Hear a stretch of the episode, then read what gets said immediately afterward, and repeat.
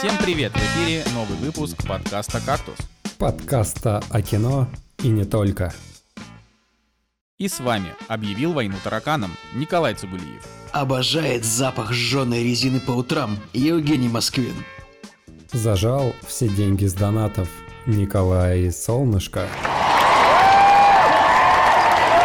Сегодня в «Кактусе» «Расправь крылья» — кино, которое мы попридержали для Цугулиева. Сериал с двумя Полами Раддами. Крис Эванс на защите Джейкоба.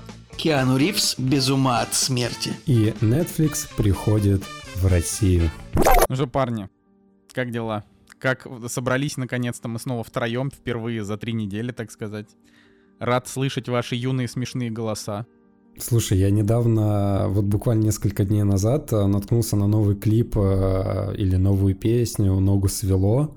Узнал, что он сейчас в Америке находится, там пытается как-то продвинуть свою музыку. Забавно, то есть открывать группы из своего, из своего подросткового возраста, вот, которые когда-то были популярны. Причем я даже на концерте был пару лет назад. Ногу свело, в принципе, до сих пор популярны. Ну, то есть они не настолько прям популярны, как не знаю, Егор Крид, но концерты в Москве, там в Питере, где-нибудь в Самаре, я думаю, они соберут. Слушай, тогда, так там и клипы по миллиону просмотров собирают. Ну, в общем, я приятно был удивлен, потому что, ну, в принципе, все вот такие группы из, из э, недавнего прошлого прекрасного, вот, они уже, ну, э, действительно мало собирают э, либо просмотров, либо, там, не знаю, и музыка как-то портится. Вот, а ногу свело, ну, как-то более-менее там что-то делают приятно конечно. Я, прежде чем мы э, продолжим, как обычно, хочу напомнить, что у кактуса есть возможность, э, то есть у вас есть возможность поддержать кактус, э, перейдя по ссылочке на Boosty и выбрав какой-нибудь из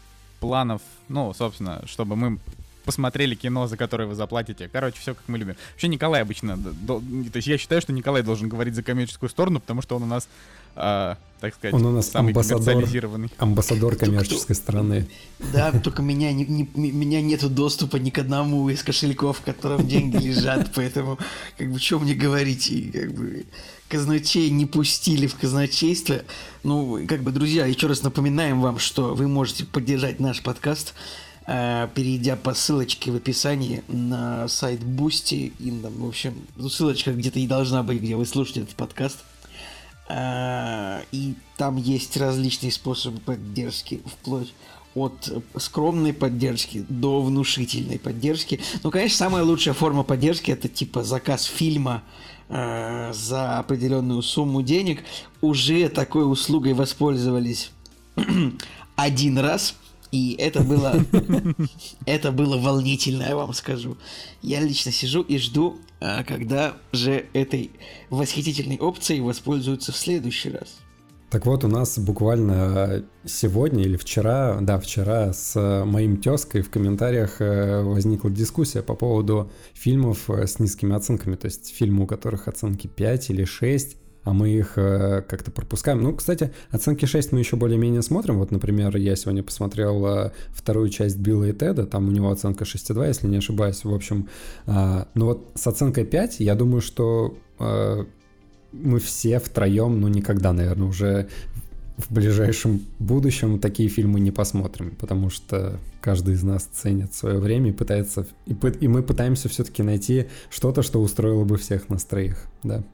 Не, ну за, за, так сказать, за полтораху. Ну, за а, полтораху, да. За баклаву. Можно, можно и на пять. Но это, конечно, просто не ждите, что мы его похвалим. Да и вообще, как бы, мы, типа, не хорошее мнение продаем, а просто обсуждаем. Было же пару примеров на нашей памяти, но вот за все время существования Hellboy. подкаста. Hellboy. Hellboy гов... говно. Охренительный фильм говно, это сам ты. Для тех, кто только что пришел сюда, еще раз подск... Э, говорю, что я говорю про фильм Hellboy 2019 года режиссера э, Нила Маршалла, кажется, э, не про фильм Гильермо Дель Торо, который, как вы понимаете, великолепный. Вот так вот. Да. Ну вот, мы и поговорили про Boosty. Ты доволен? Я максимально доволен. А, но я думаю, что мы можем собственно, спросить у Николая, как у него дела, почему он на прошлой неделе пропустил подкаст. Ой, я сейчас так переживал, что я, не прав... я неправильно назвал режиссера у Хеллбоя, но нет, это правда Нил Маршалл автор Он этого... же снял э, четвертую часть, да, «Пиратов Карибского моря»? Э, нет, Нет. А кто снял? Э, Там, значит, тоже режиссер, возможно, с фамилией Маршall, но там, режиссер- Маршалл. там режиссер, который снимал до этого какой-то мюзикл типа Бурлеск. Скажи, ладно, короче, да.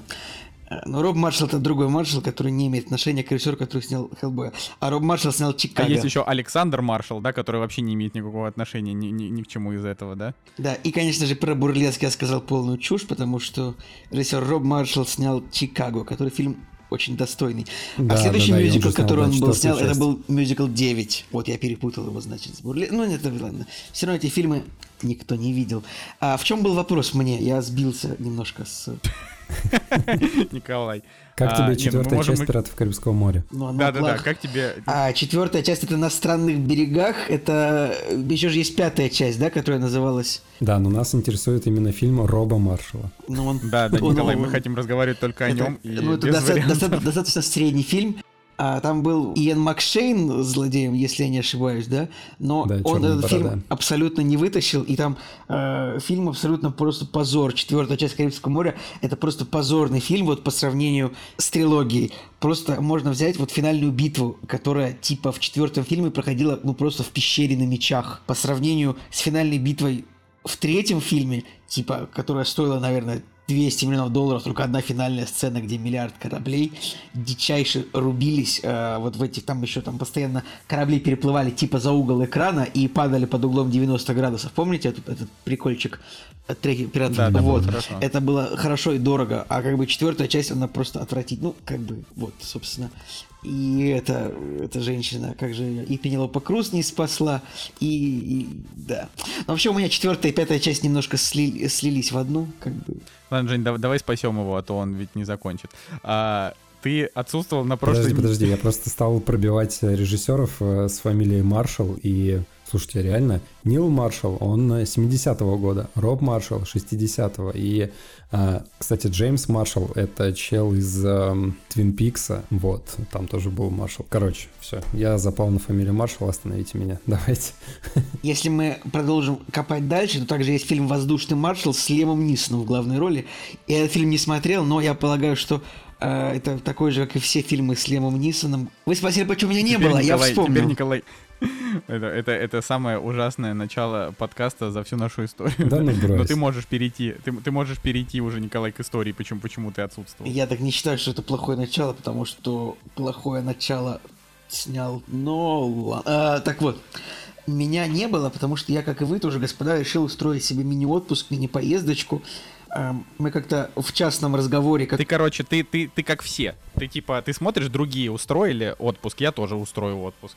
Ну, я вам так скажу, не то чтобы я ориентировался вот в этом вопросе, устраивать ли себе отпуск или нет, я ориентировался на ваш опыт. И если отвечать на этот вопрос, ориентировался ли ли я на ваш опыт, решая этот вопрос, нет, не ориентировался.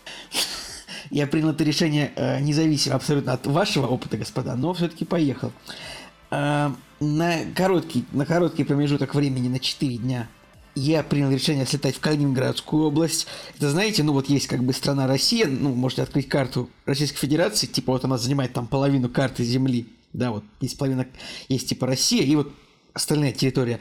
И есть Калининградская область, которая неведомым образом как бы находится в Европе, и от... Анклав. Йоу. Анклав, именно. А, то есть, как бы вот она как бы Россия, но нет. То есть, как бы она вот находится через там 600 километров вот по земле от России. Как бы она вот кус- кусок, кус- кусок э, России в середине Европы. Но что меня удивило в том, что, ну, как бы, приезжаешь туда, и это абсолютнейшая Россия, то есть Дикси, пятерочки, вот эти вот все бешеные бизнесы, которые э, как бы занимают 90% свободного пространства. Это ларьки, это вот это вот все это разбитые дороги, это, пар- это, это парковка на 100% как бы пространства. И я как бы сейчас так, ну, коротенько расскажу, минут на 15, если у вас есть время, господа, можете, может, пойти там чаю себе заварить. Но я вижу, что Женя сидит на кухне, да, кстати, мы, неважно. Я хотел, я хотел пролить свет на ту историю, что как бы мы записываемся, но мы тебя видим сейчас, Жень. Потому что ты вот так решил, чтобы мы тебя видели, а ты нас не видишь. Короче, да, у нас Жен- Женя Москвин просто решил, э, значит, э, внести э, немножко, как бы это правильно сказать, внести немножко визуала в запись нашего подкаста, и единственный из нас троих включил веб-камеру. На самом деле я бы тоже с радостью ее включил, но, во-первых, вы правда не хотите видеть то, во что я превратился, это, ну, это важно. А во-вторых, у меня просто нет вебки, сори. Ага. Так вот, так вот, прекрасно, очень интересно, Николай. Неужели в твоем ноутбуке, Благодарю. в твоем ноутбуке не- нет встроенной веб-камеры? Что ты нам рассказываешь? Наверняка у тебя MacBook э, и камера у тебя там есть. Как у всех богатых зажиточных москвичей ты забыл добавить. Ну, это было, Ну, в, продолжай, это было да. в скобочках. В общем, э, по поводу Калининградской области у меня есть супер смешанные чувства. Э, во-первых, ну, я очень много слышал хорошего о том, что ой, там так мило, там почти Европа, там так мило, там, там мне писали, ой, там такие домики, ой, там так красиво, там так хорошо. Но на самом деле, на самом деле, я как бы, ну я не хочу убежать, вот просто давайте так, если я кого-то обижу, то извините. Но вот сам по себе город Калининград, он не очень хорош. То есть это обычный такой, ну вот, русский провинциальный город со всеми его проблемами, которые я уже перечислил. Это 90% города завалено ларьками, автомобилями, разбитые дороги, пробки как-то вот люди ухитряются устраивать пробки в маленьком городе. То есть мне понятны пробки типа в в, в больших городах, я понимаю, но в маленьком городе уж лучше пешком пройтись. Ну ладно. А, так, мои впечатления просто кажется, и, и поначалу моего рассказа может показаться, что мне очень сильно не понравился мой отдых, но это не совсем Но. так. А, это не совсем так, потому что вот есть как бы Калининград, который, ну вот, в городе есть красивые места, и интересно то, что, ну, поскольку город маленький, и как бы он европейский исторически, это был немецкий город до 1945 года, потом как бы э, благодаря во- волшебству геополитики он стал русским, советским, я бы даже так сказал. Э, Большую часть города занимает очень красивый частный сектор, то есть типа, ну, там, треть половина города это усадьбы, я бы сказал, имения, поместья, может быть, виллы, э, ранчо, э, еще какие-нибудь слова, фазенды, гасиенды, но это уже что-то такое в стиле Зорро, а Зорро здесь ни при чем. Так вот, реально большую часть города действительно занимают хорошие, красивые старые дома, при этом половина же города, половина города испорчена, ну, советскими как бы хрущевками, которые как бы разваливаются и выглядят очень плохо. Э, Ну и все проблемы я уже перечислил, как бы вот. Но есть красивые места, есть некрасивые места. Но больше всего в этом контексте меня удивило то, что Калининград всякими уважаемыми изданиями типа Forbes или РБК там признавался там, самым красивым городом России. Ну, понятно, что эта премия, она как бы нужна такая, ну, для там, по- по- поощрения внутреннего туризма, для развития. Но это довольно странно все выглядит, как бы, я не знаю, потому Слушай, что... ну а если с Выборгом сравнивать? э, Ну, Выборг, если Похоже? интересно, нет, Выборг, он гораздо сильнее разрушен, чем Калининград. Типа, Ага. и Выборг, он все-таки очень маленький, Калининград побольше. Я не считаю, что между этими городами есть что-то общее, действительно. Как бы, Калининград лучше. Вот так вот, если... Просто и- я помню, что я когда был в универе, там на первом курсе, по-моему, приезжал в Выборг первый раз, и действительно вот у меня сложилось такое впечатление и ощущение о том, что ну просто весь город разваленный, какие-то а, уже останки трупа, блин, от некоторых домов, э, и это очень странное было впечатление, потому что ну видно, что а, вот эта вот европейская архитектура, которая, во-первых, была намешана с э, чем-то вот этим советским, и это еще и начинает, и начинает разрушаться, было, конечно, странное впечатление. Но вот буквально полгода назад мы, побывали в Выборге, и сейчас, вот, э, в, э, в- в наше время, мне показалось, что Выборге довольно красиво стало. То есть они его как-то немножко все-таки под адрес отреставрировали, и мне вот теперь тоже интересно, на самом деле, в Калининград съездить, да и вообще, сейчас, э, мне кажется, самые популярные места для путешествий во время пандемии Калининград, Кавказ, Крым, не знаю, куда еще Со- люди могут поехать. С- Сочи, если Сочи. считать Сочи частью Кавказа. Ну, юг считать, России, да. э, все, все популярные места в России, они начинаются на К. Это Камчатка, Кавказ, Крым, Калининград, Кактус, подкаст о кино и не только. А, Хорош. Но я так скажу, ребят, вот Калининград сам по себе город. Я бы вообще не советовал туда ехать. А вот города прибрежные, ну, Калининград, он же находится как бы типа недалеко от Балтийского моря, но он как бы не на берегу моря. На берегу моря там наход- находятся другие прекраснейшие города, там, там Светлогорск, Зеленоградск. И эти города действительно покорили мое сердце, впечатлили мой разум и очень мне понравились. То есть, во-первых, чистенько, красиво, очень хорошее море Балтийское. Я к нему, конечно, относился не... Я, ну, я был, типа, в Германии на побережье Балтийского моря, но там даже там мне не так понравилось, как здесь. И, знаете, я даже искупался разочек. Там, конечно, уже было плюс 19, но мне понравилось. И я так еще раз, я, мне ничего, ничего конкретно интересного не могу рассказать, но эти города мне очень понравились. А, Друзья, Зеленоградск и Светлогорск. Это великолепнейшие Николай, города. ну нам, нам, конечно, интереснее было бы Сейчас про я уже перейду про послушать. тараканов. Дальше, э, дальше я расскажу еще. Еще там есть национальный парк Куршская коса, на который тоже все едут, как бы, вот в это место. И это действительно великолепное место. Что же такое Куршская коса? По сути, ну, это такой, типа, отрезок, как бы, который слева у него Балтийское море, а справа еще один залив. И то есть это как бы такой большой отрезок длиной 50 километров с российской стороны, а с другой стороны он литовский. Это и это действительно классное впечатление. Там прям пляжи, дюны, а, там даже есть орнитологическая станция, где, где занимаются кольцеванием птиц, и об этом я уже расскажу. а, как бы к истории про птиц я вернусь, когда мы сегодня будем обсуждать фильм про птиц. Вот так вот. Сейчас я перейду к тараканам, если вы позволите. Да, действительно. И так не повезло мне, что я, мы забронировали квартирку с рейтингом 9,7. Ну, понимаете, когда ты бронируешь квартиру с рейтингом 9,7, 500 отзывов, ты думаешь, что все будет идеально. Ну, вы согласны со мной? Согласны. Но так получилось, что... Николай, Николай как будто рассказывает стендап в зале. Типа, а, вы знаете такие ситуации, когда ты приезжаешь на букинг э, 9,7? Я Ну, так, э, не то чтобы я рассказывал... попла- не- Похлопайте те, кто, кто был, были в таких номерах. Нет, я думаю, похлопайте те, кто бронирует на букинге. Это вот так было бы, типа, ну, к- к- самое про- простое. А я э, не стендап рассказываю, я просто, ну, спрашиваю, согласны ли вы со мной, потому что мне кажется, а может быть, это нормально, что я приезжаю в квартиру с рейтингом 9,7, ну, за нормальную цену, не за дорогую, не за дешевую, за нормальную. Там на кухне тараканы живут. Это я, я, может, это я, может быть, типа, ну, может быть, это я не прав. Но Они в такие, итоге... Колян, заходи, чайку, Кстати, располагайся. люби- любителям кино, может, помните, был такой 90 фильм, который назывался «Квартирка Джо». Э, вряд ли его кто-то видел, но вот можете набрать «Квартирка Джо». Это фильм про чувака, который снял в Нью-Йорке квартиру, и там было очень много тараканов. Он от них попытался избавиться, но в итоге как бы они типа стали героями фильма, там они помогали ему. Кстати, интересное кино, может быть, я бы даже пересмотрел. Ну, как бы, конечно, оно отвратительное с точки зрения того, что там как бы компьютерный таракан, ну, неважно. У меня было не так весело, но я просто написал владельцу, я говорю, извините, пожалуйста, у вас тут вся кухня в тараканах. А он мне такой, «О, да как же это может такое быть? Вот, я не знал, что у нас таракан. О». Ну, в общем, в итоге вернули нам, конечно, денежки, мы переселились в другое место. А, ну, знаете, другие места тоже как бы... Квартирка-то может быть, может быть хорошая, но вот это вот, это, это вот флер русских путешествий. Ты приезжаешь в одну квартиру, там тараканы, ты переселяешься уже, как бы, поскольку, ну, день в день уже невозможно искать, конечно же, какой-то что-то за- забронировать, потому что, конечно, все забронировано, это же, ну, границ закрыт, куда же еще ехать, кроме этого места? А, как бы по римским ценам получаешь квартиру, как бы в хрущевке, и как бы заходишь, ну, в квартире более-менее, но ты проходишь через подъезд хрущевочный, как бы, который, типа, последний раз ремонтировался в 65-м, вы понимаете, да?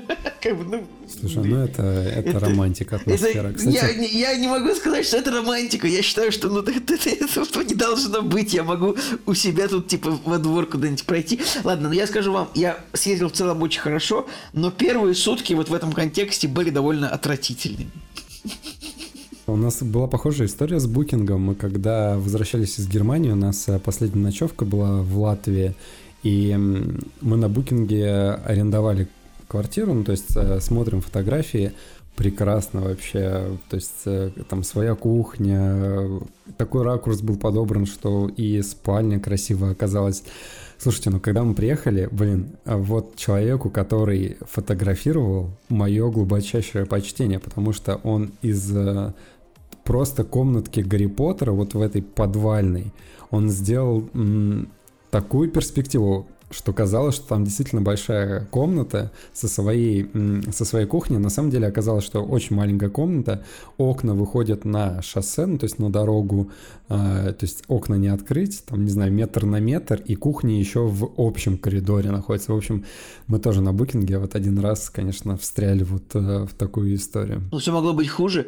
А, вы, если вы оказались в комнате Гарри Поттера, все могло быть хуже. Вас мог убить Волан-де-Морт или, например, побить ваш э, кузен, жирный, отвратительный чувак. Да, но благо мы, мы не Гарри Поттер, мы просто взяли и сняли другую квартиру, которая Николай, чего ж ты заскучал? Где же твой фидбэк по отношению к моей истории? Ну, я, честно говоря, никогда не сталкивался с тем, с тем, чтобы в квартирах были тараканы. Но вот, допустим, когда мы жили в Уфе пару недель назад, там была история с тем, что мы, мы жили в квартире тоже с букинга, да, с довольно высокими оценками, в которых а, на 4 человека дали один тонюсенький рулон туалетной бумаги. О, это вообще, это вообще, вот у меня вопрос к тем людям тоже, которые как бы сдают эти квартиры, все эти русские хаты, которые им от своих бабушек достались, как бы они такие, о, Сейчас я сделаю этот ремонт чуть-чуть и буду сдавать по 5 тысяч рублей в день, по 10 тысяч рублей в день. Ну, к вам заезжают люди, ну вы ну- положите, ну, ну хотя бы там, в- в- к вам заезжают люди там на 3-2 дня, ну положите там бумаги вы туалетные, ну вот адекватно. Потому что, ну, туристу реально, ну, покупать бумагу туалетную, бред какой-то. Ну, это, это, это, это вообще... э, Давайте подведем итог. А, Букинг, почему вы еще нам не платите за рекламу? Так мы же, наоборот, антиреклама. Да. Ну, У нас обычно бы, коронная фраза о том, что кинопоиск нам должны заплатить. Кинопоиск точно должны нам заплатить. Я просто... Я знаете что? Я, я считаю, что если когда-нибудь кактус станет популярным, нам нужно запустить мерч, на котором будет написано «Кинопоиск нам должен заплатить». Это, это один из наших главных мемов. Короче, так вот, мы жили... в- Там мало того, что не положили туалетной бумаги, а, там еще... Ну вот, я, я не хочу из этого делать долгую историю, но а, эта квартира на четырех человек, то есть мы ее снимали на четверых, но рассчитана она, в принципе, не больше, чем на двух реально, потому что там а, для двоих спальня с огромной, с огромным удобн, с огромной удобной кроватью, а оставшиеся двое должны спать на кухне на маленьком диване, Николай, который еще, Николай. знаете, такой из досок. Я тебе Ну, так общем, скажу, такое. я тебе так скажу. Квартира, может быть, и не рассчитана на четверых, но, э, но банковская карта владельца квартиры вполне рассчитана на то, чтобы ты заплатил за четверых. Вот так вот я могу сказать. Да, и я так скажу, реально, вот я принял для себя решение, что вот в нашей стране я буду теперь останавливаться только в отелях. Ну, как бы, потому что все квартиры, апартаменты, вот всегда, как бы, я понимаю, что русский сервис, он так работает, что когда, типа, 10 человек в иерархии, типа, э, не навтыкивают персонала, он не будет работать. Так, как бы, одну рулон туалетной бумаги один э, на 25 человек на, на месяц поставить, это нормально люди считают. Или вот покупают эти, знаешь, самые дешевые там средства для мытья посуды, губ какая-нибудь маленькая же. Реально снимаешь квартиру просто вот по римским ценам, по венецианским ценам. В вот как в сан Вот реально вдуматься. Я в Калининграде квартиру снял за такую же сумму, сколько в Сан-Франциско это стоил отель. В центре Сан-Франциско. Я такой... Я думаю, ребята, вот бизнес просто делают, как бы, ну, я, я все понимаю, это рынок, экономика так работает, но у меня нет, короче, все, ничего. Ладно, Да. Николай, это под- потушись, все, все, все будет хорошо. Я просто рад, что ты со мной немножко согласен, ну, как бы, что такие вот вещи. Ну, ну, по- как бы би- это, это абсолютная правда. Но бывают и хорошие случаи. И у нас тоже в жизни были очень хорошие, удачные э, всякие истории. А э, снимать квартиры хорошо тем, что мы, например, в той же Уфе мы жили э, где-то в полутора минутах ходьбы от того, где жил наш друг, который живет в Уфе. То есть мы просто сняли квартиру около него, и поэтому нам не нужно было там далеко ходить. Вот, поэтому есть и в этом удобство. Но ладно, давайте закончим на этом, пойдем пойдем дальше. Что там у нас по сжженной резине, Жень? Потому что у нас, знаете, мы когда пишем шутки, то есть это не шутки, это вот эти вот фразочки вводные, они не очень смешные, мы понимаем, простите нас за это. Э, Значит, э, мы когда их пишем, э, Женя очень часто предлагает ну, такие неожиданные, знаете, истории, типа там про Ольгу Куриленко. Ну, то есть вот Женя как напишет, и мы с Николаем, ну, мы с Николаем не спрашиваем, просто потому что мы ждем, когда он расскажет об этом в подкасте. Вот расскажи нам, Жень, что с тобой не так? Ну, вы же понимаете, что эта фраза — это просто амаш э, всеми любимому фильму про Вьетнамскую войну. Но, на самом деле, все было достаточно прозаично, потому что Надя ты выиграла... Извини, пожалуйста, ты так сказал, всеми любимый фильм про Вьетнамскую войну, ну, типа, будто бы это какое-то позитивное событие, знаешь. Ну, всеми любимый фильм про полет Гагарина в космос. Типа, вот это еще так можно сказать. Ладно, прости, продолжи. А, Да, а, в общем, просто Надя выиграла билеты на этап э, чемпионата по дрифту, вот. Я с дрифтом, на самом деле, вообще не, не особо был знаком. Один раз в 2012 году снимал европейский чемпионат. Вообще, вот тогда я ре- реально не знаю, что это такое. А, Моя любимая история, на самом деле, потому что я в то время только-только начинал снимать видео, и накопил денег на свою первую полнокадровую зеркальную камеру. Это был Canon 5D Mark II. Вот. На камеру мне хватило, а на объектив денег не хватило, и поэтому я купил... Поэтому просто ходил, э, щелкал пустым зеркалом. Типа, у тебя получались фотки просто светлые. Я взял классический Canon 1.8 полтинник, ну, то есть самое там дешевое, что, ну, практически самое дешевое, что было, но я снимал видео, мне нужно было снять видео, как э, машинки там красиво в поворот заходят, дым колес, все дела, вот. И, конечно же, с полтинником, ну, тяжело это все, все было сделать, потому что нужно было там, не знаю, поближе, подальше подойти и как-то так.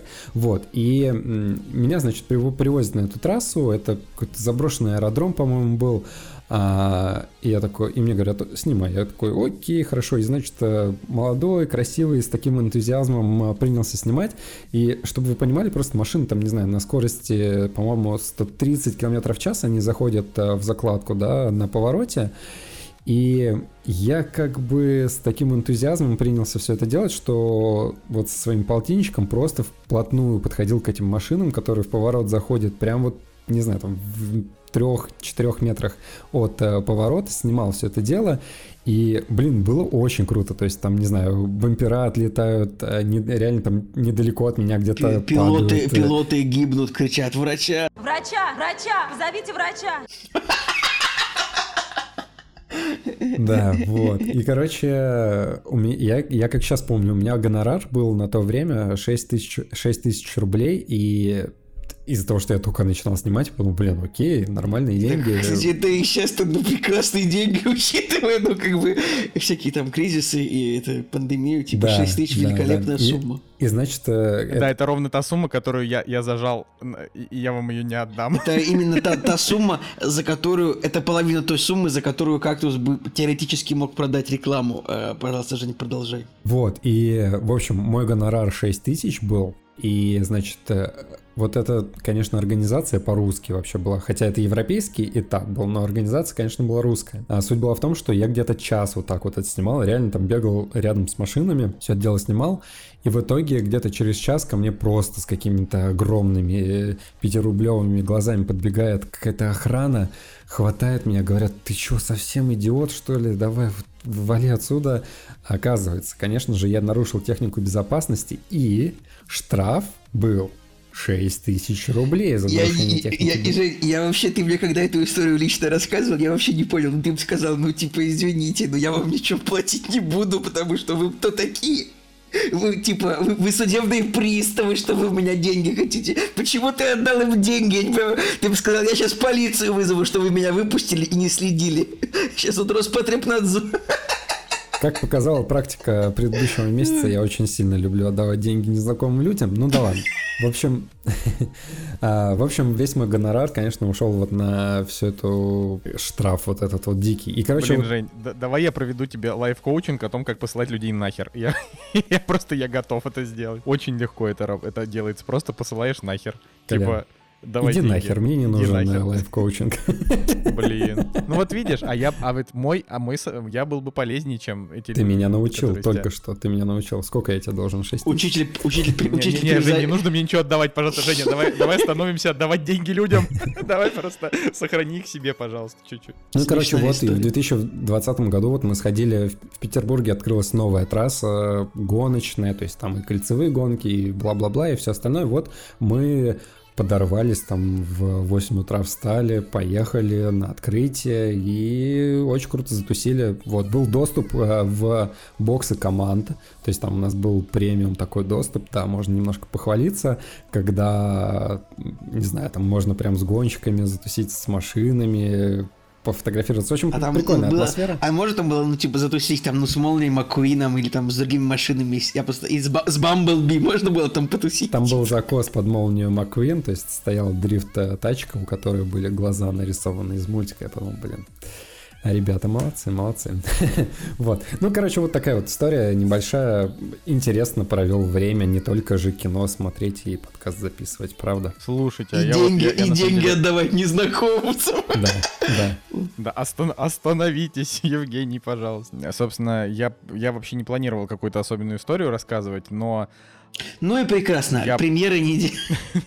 Прекрасно, поехали, да? Ну, я просто, раз уж вы все рассказали, что вы вообще делали и как. Значит, я знаете, где был на этих выходных? Я был в православном храме, главный храм вооруженных сил. Это я абсолютно не хочу делать это вот рекламу это этому в парке месту. Патриот, который новый открылся, да? Правильно понимаю, да. начинается рекламная интеграция Минобороны и, и РПЦ одновременно? Абсолютно, абсолютно. Я, э, как это, за, за Бога, за Родину, за отчизну. А, вот, в общем, съездили мы в этот, в этот парк, и, и, ну, честно говоря, мы исключительно, вот наш, наша цель была просто, знаете, испытать кринж.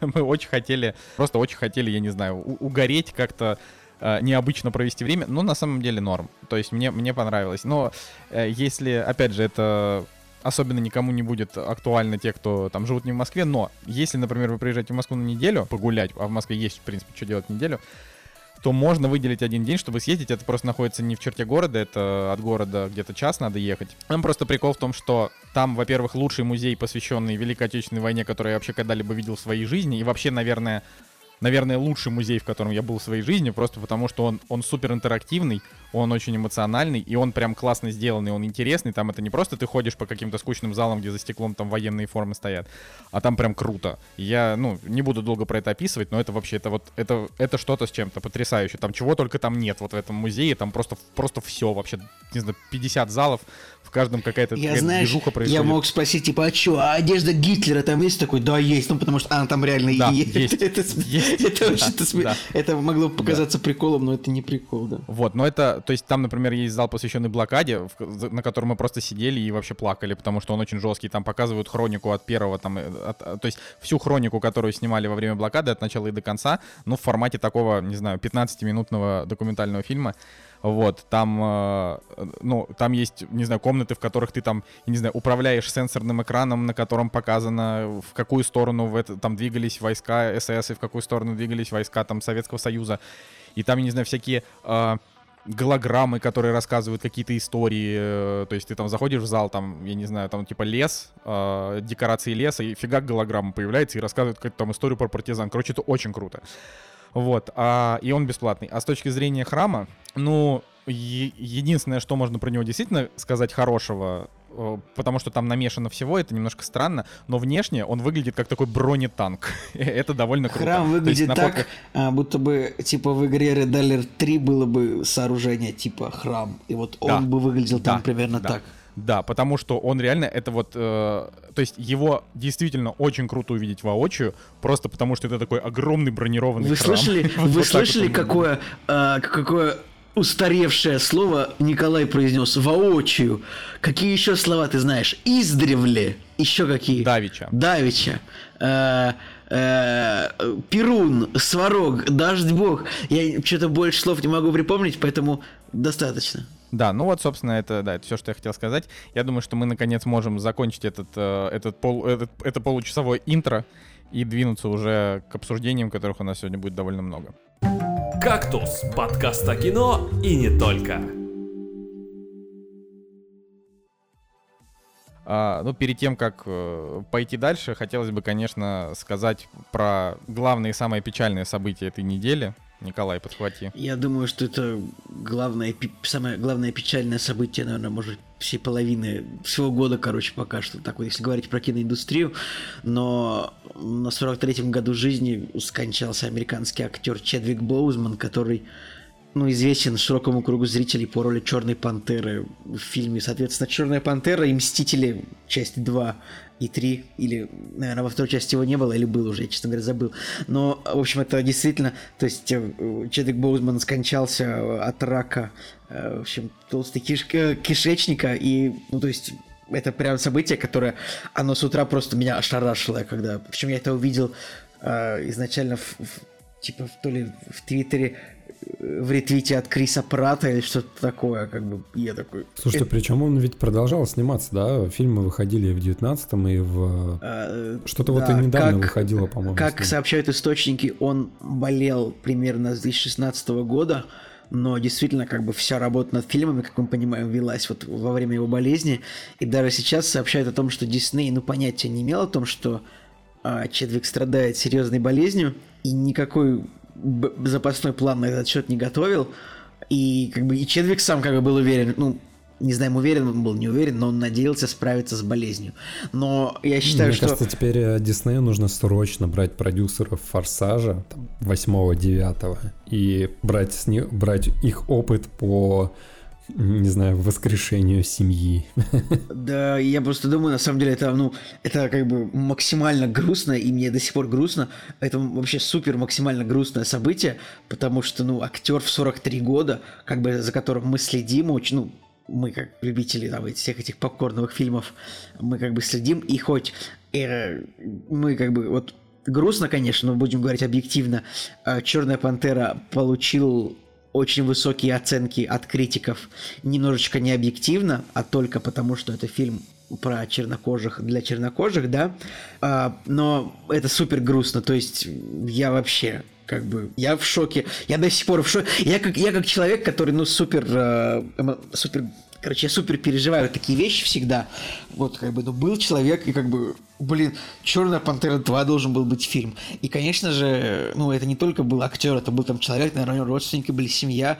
Как бы, наверняка, поскольку он, ну, чернокожий, не знаю, расизм, не расизм, наверняка у него было много родственников, как бы. Поэтому наверное, все, конечно, ошарашены, и я грустно, в общем. Николай, пожалуйста, да. Я, я просто хотел сказать, что как, как бы кто к нам не относился, шутили над тем, что мы там, не знаю, «Кактус» — это подкаст расистов э, или расиста, да, в общем.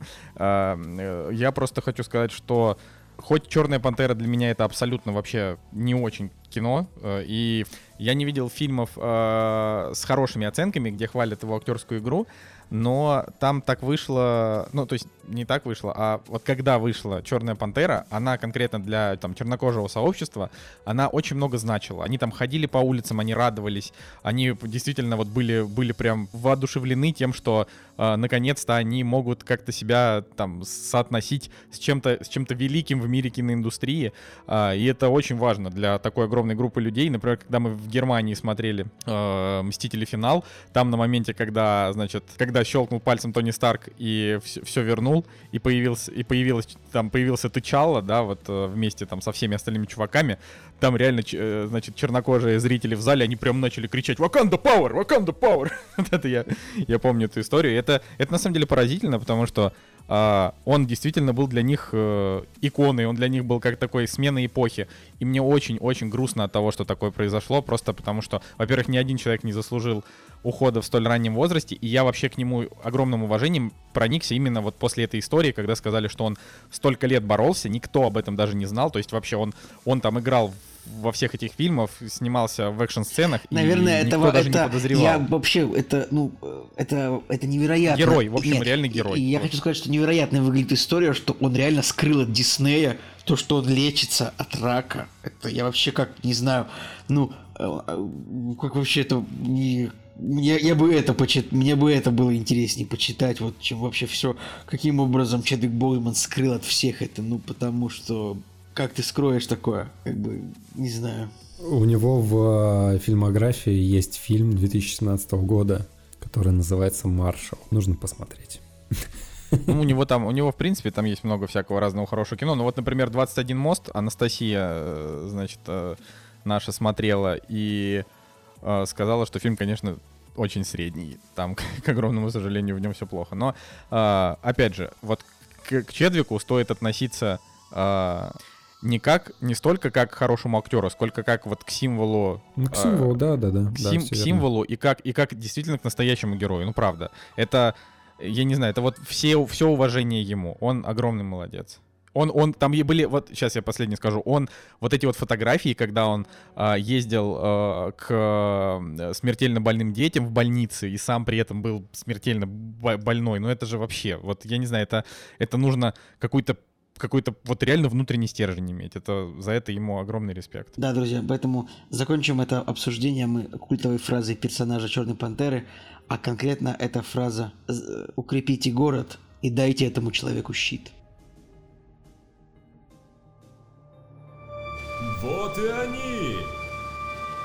Премьеры недели!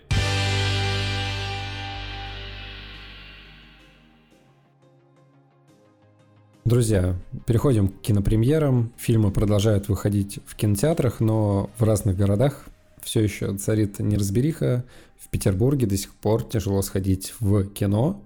И я вот на своем личном примере очень хотел сходить на Билла и Теда, но, во-первых, э, и сеансов очень мало, потому что только там несколько кинотеатров в Ленобласти выдает, да, поблизости что-то еще можно выбрать. Но если раньше еще можно было сходить э, с субтитрами на фильмы, то есть были какие-то сеансы, можно было повыбирать там дубляж, не дубляж, то сейчас и сеансов практически нет, и только дубляж, то есть, э, ну, совсем тяжело. Вот в Петербурге, я не знаю, а, как-то все грустненько, но, конечно же, фильмы выходят, и на этой неделе две громкие премьеры, точнее, одна громкая и одна выстраданная, о которой, не знаю, очень долго говорилось. В общем, первая — это «Довод», Кристофера Нолана. Все мы, конечно, ждем. Кинотеатры... Мне кажется, кинотеатры больше всего ждали этот фильм. И, и, я вообще в шоке, что реально «Довод» он выходит реально уже, ну вот сегодня, если так вот говорить по выходу подкаста, да? Или, ну, я уже я не верил, что мы Вчера. доживем. Вчера. Да. При этом, при этом у него уже не самые вообще так-то хорошие оценки, то если посмотреть, Это они просто- довольно удручающие. Это просто хейтеры набежали, хейтеры, которые не понимают, не понимают с первого Слушайте, просмотра. ну, оценки небольшие, наверное, у кинокритиков, если я правильно понимаю, потому что на IMDb-то оценка все-таки более-менее 8,0 и да и на кинопоиске сейчас 8, 7, 7,8. Тогда откуда 7,8 Николай для взял Нолана сре- это- среднюю это- от- откуда Николай взял информацию, что у фильма низкие оценки? В смысле, 7,8 для Нолана это уничтожение. Ну, Давай есть, так, пока никто этот фильм еще не видел, поэтому оценки непонятно В откуда. смысле, в смысле его пока никто, его огромное количество людей видел. Там было, был уже миллион пресс-показов вообще во всех городах, где это возможно. Поэтому вот там вот 2000 оценок, это реальные 2000 оценок. Слушай, Вот, ну давай ну так, ладно, хорошо, Дюнкерка- полторы тысячи из них точно У Дюнкерка 7,3 на кинопоиске Так Дюнкерка сейчас. не супер. Ребят, Как, Да, самое важное, у Нол, значит так, у, у, у Довода метакритик 69. Зеленый, напоминаю. Это нормально. Ну, 69, опять же, это ниже, чем у большинства его даже последних фильмов. Там у каких-нибудь Интерстеллар и начало там по 74. Я еще раз, я не хочу сейчас как бы спорить, потому что мы пока не смотрели фильм, но я уже с заниженными ожиданиями. Поэтому мне, наверное, будет даже лучше, потому что я, я правда, не жду от него, что он окажется, а, что он окажется шедевром. Я думаю, что раз оценки такие, значит, люди, очевидно, не выкупили. Ну, потому что, смотрите, начало — это тоже сложное кино. Ну, как бы оно вроде простое, но там много замудренных моментов и такой mindfuck в конце, и у него 8,7. Понимаете? А здесь уже на старте 7,8. Ну, в общем, посмотрим. Ну давай так, начало. Э, Как называется слово, когда э, слово можно задом наперед прочитать, оно, ну, то есть Это- Tenet. А, блин, Жень, вот у меня, на такие у меня вопросы было, нужно перед выпуском у задавать. меня чтобы было такое слово, сейчас. Ну, в общем, я просто подумал о том, что если э, по неграмотному э, читать э, фамилию...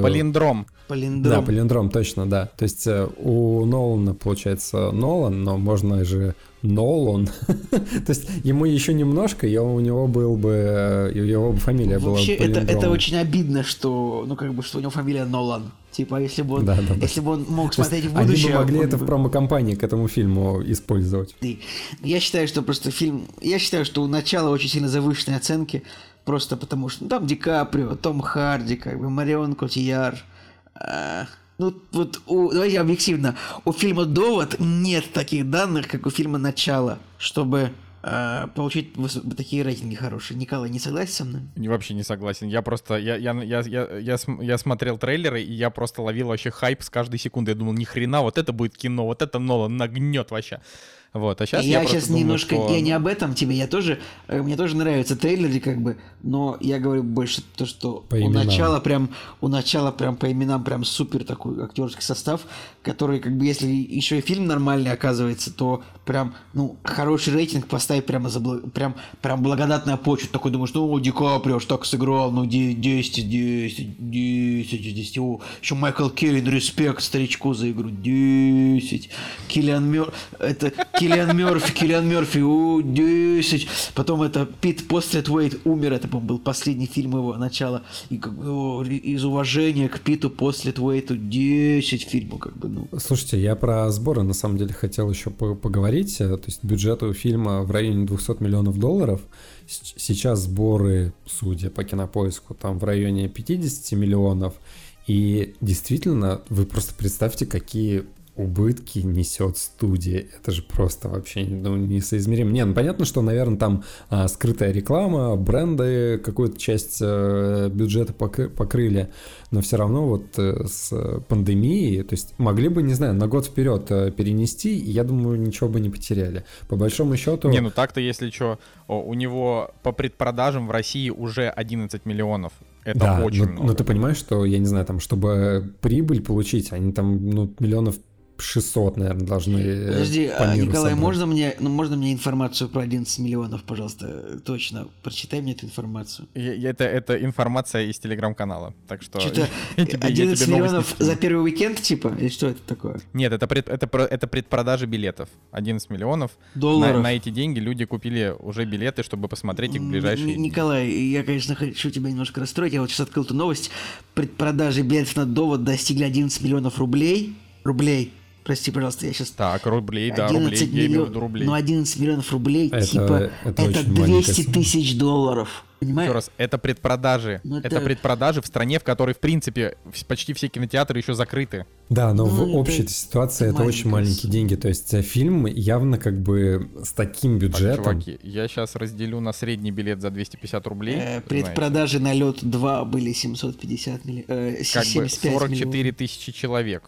Ну хорошо, допустим, 35-40 тысяч человек, да это неважно. уже довольно много. Короче, я неважно, думаю, что давайте так, ребят, ребят, ребят. Я думаю, что вот пока была пандемия, и реально, ну, у этих людей из киностудии у них было, ну, типа, меньше работы, чем вот в обычное время. Я думаю, они могли придумать, как им в перспективе продать, куда и как продать им довод так, чтобы, ну, он окупился все-таки. Даже если вот Ой, чуваки, да не переживайте, довод, вот за- закончится этот, э, закончится корона, и довод просто повторно пустят в кинотеатрах 100%. Вы, вы, вы, вы же вы вообще следили за историей э, борьбы э, Нолана и Ворнеров? Там же была тема с тем, что а, они хотели перенести релиз вот как можно дальше, типа на год вперед, на полгода вперед. А Нолан говорит, нет, я хочу его выпустить, потому что нужно людей возвращать в кинотеатры, а, потому что нужно вообще там индустрию спасать и так далее и тому подобное. Вот, и там была такая прям сильная борьба. Я бы, на самом Вот. деле, я бы в вопросах продвижения фильма, я бы все-таки попытался конкретно господина Нолана послать подальше в жопу, потому что он выпускал трейлер фильма в игре Fortnite. Это же очень, это же очень странно было, типа, come on, мужик, тебе 50. На самом деле, самая печальная история это в том, что э, вот не, не было, не было IMAX-сеансов нормальных. Ну, то есть, э, например, в Москве IMAX-залов уже достаточно много, и, э, в общем, в, в самой черте города не- просто не было, не было сеансов в IMAX. Но сейчас они уже начали потихоньку появляться. Это, видимо, тоже там были слухи, что это э, головной офис э, IMAX просто не давал ок на это, потому что когда открылись предпродажи, в IMAX вообще ничего не было. Но сейчас это уже тоже можно все замутить. Так что я думаю, что я схожу в IMAX и получу большое удовольствие от него. Вот. Ну, хотя бы какое-то среднее удовольствие. Но на следующей неделе я буду уже готов с вами обсуждать довод, это 100%. Ну, в общем, да, в любом, в любом случае все, все, у кого есть возможность, я думаю, что большинство, подавляющее большинство пойдет на этот Хочется фильм. вас поругать, господа обоих. Мы, видимо, плохо работаем, что никому из нас не пришло приглашение на пресс-показ по этому фильму. Мы очень плохо работаем вообще абсолютно. Нас э, ни- никому, никому не интересно. Такие дела, Николай. Да, а, следующий фильм, который э, достоин хоть какого-то обсуждения в графе э, кинопремьер очередных, то выходят новые мутанты, выстраданные, и, конечно же, это просто гениально выпустить их в ту же неделю, что и довод.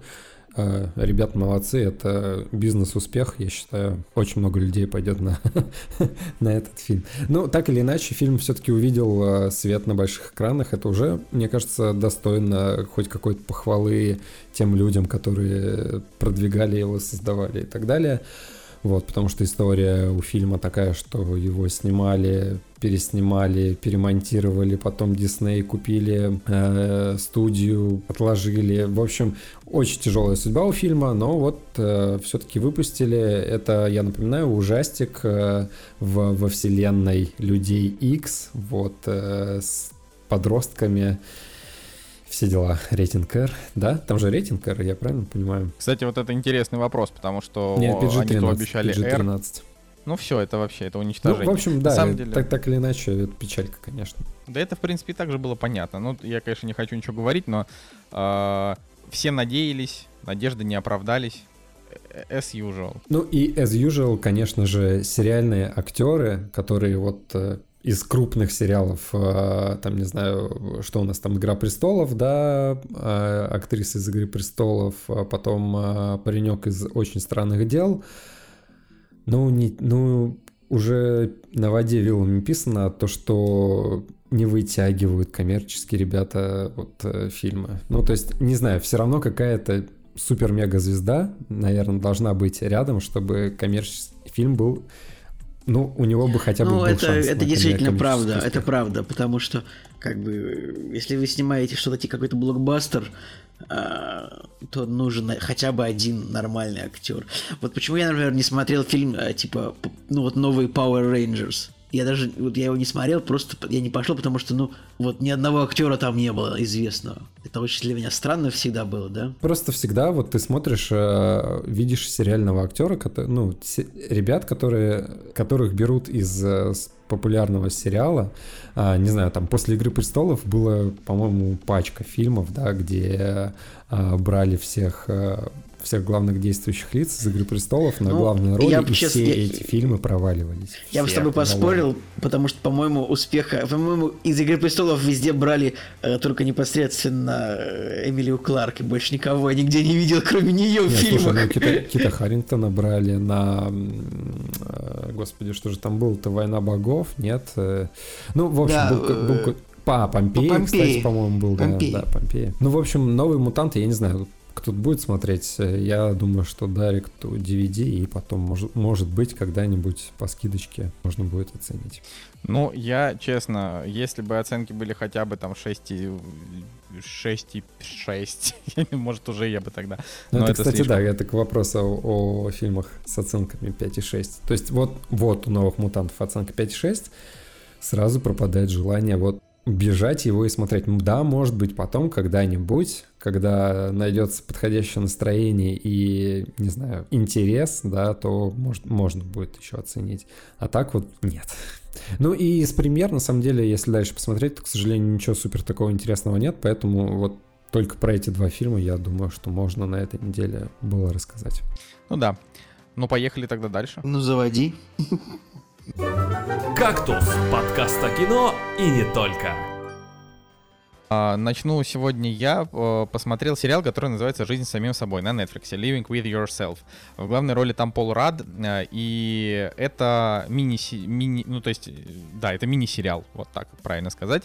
А, то есть там один сезон, там... он законченный, да? Он законченный, да, и больше истории, история продолжаться, ну, наверное, не будет, то есть чисто теоретически.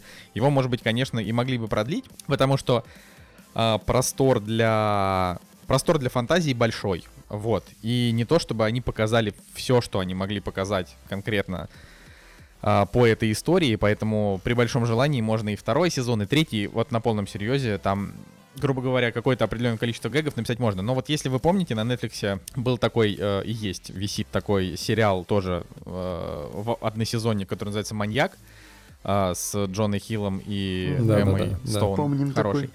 Вот, вот, собственно, э, если говорить про жизнь самим собой, то он, он, конечно, не близок по визуальному стилю Кэри Фукунаги э, к маньяку, совершенно нет. А, но он немножечко навевает, потому что это тоже странная история. Она как бы происходит в нашем мире, но, но, но что-то не так. вот. А, и э, исходя от этого про, про, ну, там появляется интерес. Самое прикольное это то, что там действительно супер короткие серии, то есть это серии 20 минутки, которые, правда, идут по 20 минут. А, уже сейчас таких комедийных сериалов практически не делают, их делают в основном там по 30 минут, ну, то есть подрасширили. А здесь, ну, в основном серии по 20, есть по 30 просто подлиннее. А, но, короче, здесь э, себя авторы как бы не, сков, не, не сковывали в, в тайминге, просто они решили не затягивать. И получилось так, что мы за один вечер посмотрели а, 6, по-моему, из 8 серий, и на следующий уже досмотрели две, две, две последние.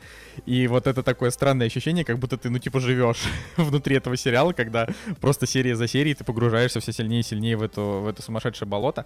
А сюжет там, значит, следующий. А, главный герой это такой уставший от своего брака и от жизни, значит, бывший талантливый креативщик. А сейчас он просто просиживает задницу там в своей этой компании, которая занимается брендингом или чем-то там.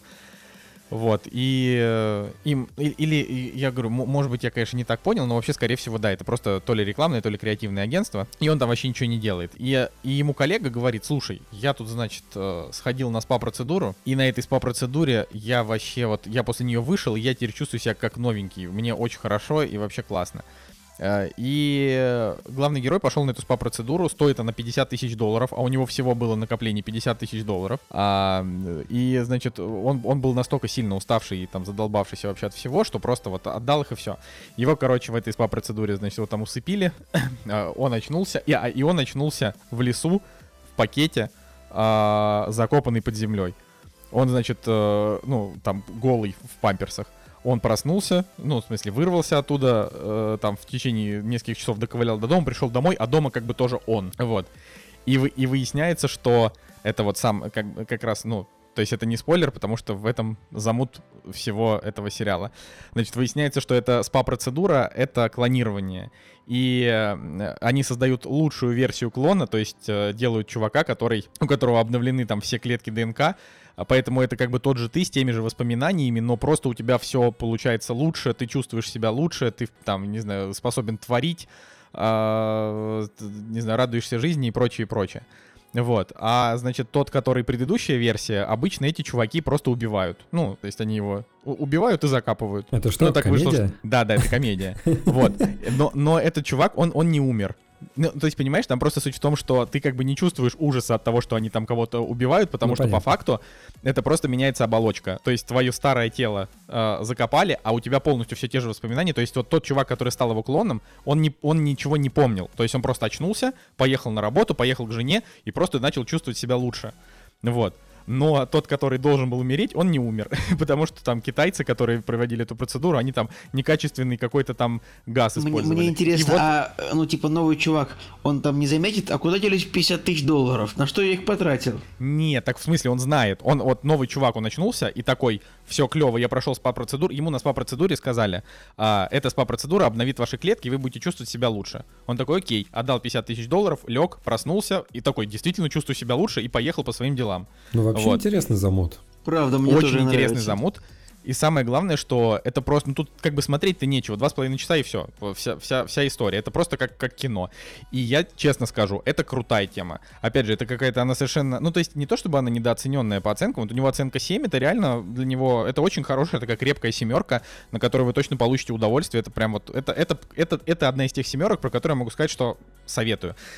Там просто в чем история? А, вроде как, ну, история про, про клонов это не первой свежести тема, э, даже там с точки зрения фантастики, но здесь все прикольно. Во-первых, тут э, а тут интересно э, развивается сюжет. То есть, например, э, они вдвоем не так много времени вместе проводят. Э, Очень часто бывает, что они разбегаются, и тебе целую серию показывают то, что делал один из этих персонажей, а потом следующую серию показывают, что в это же время параллельно делал другой. И иногда они заканчивают серию, ну, например, не знаю, там пятая серия закончилась клиффхенгером, и ты такой думаешь, блин, что дальше? Но шестая серия, она э, рассказывает про то же самое, что было в пятой серии, но глазами другого персонажа, и только к концу следующей серии она подводит а, вот к какому-то там шокирующему событию, которое произошло в клиффхенгере. Вот, и это круто, это круто, это очень живенько, при этом он поначалу кажется таким немножко депрессовым, ну потому что, сами понимаете, когда ты видишь там постную морду уставшего мужика, а, ты такой думаешь, ну вот, там очередная история там про кризис среднего возраста, но, но это не так. Там как бы идет борьба вот этих двух персонажей, не то что борьба, ну то есть там вот там про их взаимодействие, да, потому что а, ну, там же у них, у, у них, да, получается, у главного героя у него есть жена. И, соответственно, клон с теми же воспоминаниями, он тоже считает ее своей женой, он ее любит, и ему очень грустно, что главный герой как бы не дает ему к ней там подойти, потому что в его голове это абсолютно настолько же родной ему человек. И это там тоже есть такие вот в этом плане психологические моменты Ну, а по финалу что? Хороший финал, но, опять же, то есть финал, вот он заканчивается, и ты думаешь, да, нормас. Вот Блин, дай угадаю, дай угадаю. Типа, ему жену клонировали, и, типа, две- и, и она... Вот. И это второе, про что я хотел сказать. Здесь нет избитых сюжетных поворотов, но здесь очень много приколов над избитыми сюжетными поворотами. Вот тут прям есть сцена, где клон поехал а, делать клона своей жены, но, но его просто послали к черту. Сказали, типа, что ты сюда пришел, чтобы это делать, мы не будем этого делать, пошел нахрен. И он такой, блин. ну, то есть, и там вот весь сериал на этом а, построен. Там как бы, ну, ну, то есть все, что там происходит, оно, оно вот л- любая банальная а, любой банальный сетап заканчивается, заканчивается оригинальным панчлайном. Вот так. И это, это прикольно. Не то, чтобы это настолько оригинально, чтобы вообще охренеть, но это очень хорошее времяпрепровождение, я очень советую. Кроме того, что ты сказал, что это комедия, э, по другим словам э, тяжело понять, э, ну, по всему этому описанию тяжело понять, что это комедия. Больше выглядит как э, какое, какая-то серия черного зеркала очередная. Ну вот, так, кстати, люди там в комментариях на мои шоу, на котором я, я часто сижу, а, они тоже писали, что типа вот, это такое к черному зеркалу, а, но это... Да не, круто, Тут нету круто. На, на, в «Чёрном пол, зеркале». на Пола Рада, во- во-первых, приятно посмотреть. э, Прикиньте, ему 51 год уже. Так или, да, э, так или иначе, не знаю, там, э, может быть, большинство его будет знать по Человеку-муравью, но если так посмотреть, то у него всегда были вот какие-то такие комедии достаточно простые, немножко душевные. Э, Я вот с тех времен, и еще, на самом деле, люблю Пола Рада, и приятно, что, приятно, что он не затерялся вот во всей этой голливудской тусовке, да, и продолжает в каких-то интересных, приятных проектах Да, появляться. да, Пол Рад красавчик. Ну, я, да. я, я реально... Хороший, это- хороший актер, как бы когда он присутствует в кадре, всегда какое-то такое ощущение надежности, знаете, вот прям. Хотя, да. Хотя Человек-муравей это очень ненадежное кино, я бы сказал, что. А, Но и вот, и просто надо понимать, э, фильм там не подарит вам какое-то прям сильно хорошее настроение, то есть это не комедия-комедия, это, это, это типа драмеди. То есть там, а, ну, он такой, как бы немножко грустноватый, но еще и смешной. Ну и вот э, по- поэтому по итогу просто хорошее ощущение, что ты посмотрел такую прикольную историю, которая не напрягает. Вот. И концовка у нее, э, что уж договорю, да, что она, как бы, она позволяет вообще спокойно снимать второй сезон, но то, что его не будет, это тоже вас не запарит. Ну, то есть это, ли? это именно... Да, да, да, то есть она просто заканчивается, и ты такой, ну окей, значит, значит дальше будет примерно вот так. Они могут как бы, они могут это, это, это и снять, то, что вот ты уже представляешь, что будет, а, но если они не снимут, то как бы пофиг. То есть в, целом, там, грубо говоря, у этой истории есть конфликт, и он просто в конце сезона, он просто разрешается. Конфликт вообще всей вот этой истории. А что будет дальше, это уже чисто, э, это уже тогда ситком. Вот. То есть сейчас это такая более-менее драма, да, а, а вот если там будет второй сезон и дальше, так как конфликт уже раз- разрешен этой истории, а, то это уже превратится в ситком, и я считаю, что, ну, это в ситком прев- превращать не надо. Вот так вот, то, что я хотел сказать. Да, что-то вспомнил сериал, помните, бразильский был такой клон. Ну, Жень, Я, честно говоря, он не ни- 8 никогда серий, его не там 8 смотрел. Я просто знаю, что он был, я не видел его никогда, типа, сам. Просто его там показывали на Первом канале, и что-то вот какие-то флешбеки. Я просто смотрю на Пола Рада в, на этом постере, такой думаю, блин, он похож на главного персонажа из э, сериала Клон. Ну да, господи, какой зашквар, ладно. А, хороший сериал, давайте, давайте, что у нас там дальше на повесточке. Да, ну дальше, дальше расправь крылья. Я думаю, что э, я думаю, что честно будет начать Женя, просто потому что э, Женя его самым первым посмотрел. Ну давайте, да, еще раз э, повторю пр- предысторию вообще, почему мы этот фильм обсуждаем. Э, Как обычно, да, нужно было решить, э, что мы будем смотреть. И мы, лично я его еще посмотрел на прошлой неделе и предложил Николаю его тоже посмотреть, но когда мы его посмотрели, мы поняли, что, ну, кощунство будет без Николая Цигулиева обсуждать, потому что здесь птицы есть в кадре, и Норвегия, и, в общем, все-все-все факты путешествия на машине из, э, по Европе. В общем, те факторы, про которые с Николаем приятно и нужно поговорить. В общем, мы на недельку его отложили, и вот как раз-таки сейчас это время настало, чтобы всем вместе обсудить этот фильм. Фильм 19 года, оценка на кинопоиске у него 8,0, а, то есть достаточно большая. И вообще, почему я на него внимание обратил? На самом деле, он а, мимо нас достаточно скромно так где-то вдалеке прошел. А, Я даже не помню, чтобы мы про него в кинопремьерах каких-то рассказывали, да, когда он а, выходил в кинотеатрах.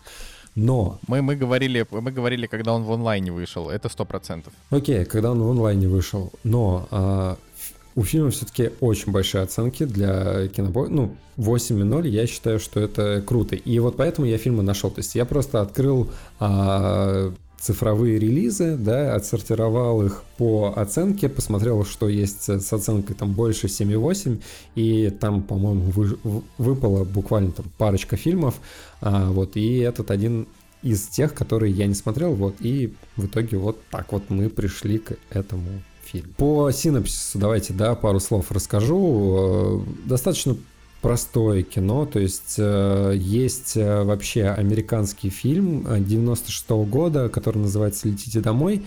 Я его не смотрел, но примерно полагаю, что эти фильмы очень рядышком находятся по сюжету. Суть в том, что есть орнитолог, который занимается спасением редких видов птиц, да, и ему нужно было взрастить птенцов э, рядом с собой, чтобы они его считали э, там, родителем, да, и вместе с этими птенцами пролететь маршрут, показать им безопасный маршрут из одной точки в другую, да, и чтобы эти птицы пользовались, летали этим маршрутом, да, и их не стреляли там браконьеры, они не умирали там от... Э... От самолетов, от проводов, ну, от да, всех самолетов, э, моментов. какой-то вот цивилизации, да, которая бы им помешала.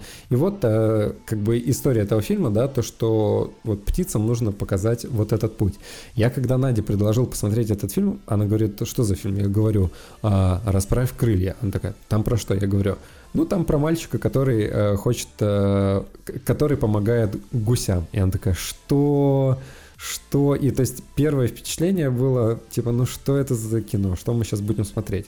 Но это тот э, прекрасный момент, когда магия кино, она в полной мере себя раскрывает, показывает и так далее. Мы начинаем смотреть фильм, и каждый кадр, каждое движение персонажа, они потихонечку раскрываются, они начинают тебя затягивать в историю, и буквально где-то через минут 20 я уже смотрю на Надю, да, и она, ну, как ребенок искренне воспринимает вот эту очень милую историю, а история, да и вообще сам фильм, он э, в первую очередь направлен на детей, как мне кажется, ну, то есть такой более детский фильм, но прикол в том, что и а, там, не знаю, в 30 лет, да, вот если смотреть этот фильм, он все равно а, пробуждает какие-то, ну, правильные, очень искренние такие чувства, за которые прям переживаешь всей душой. В общем, я этому фильму остался рад. Мне интересно, что, что ребята сейчас скажут по, по итогу. Кстати, ну, действительно, сейчас я немножечко, да, действительно углубимся немножко в орнитологию. Вопрос миграции птиц вообще достаточно серьезная тема, которая вот, ну, то есть,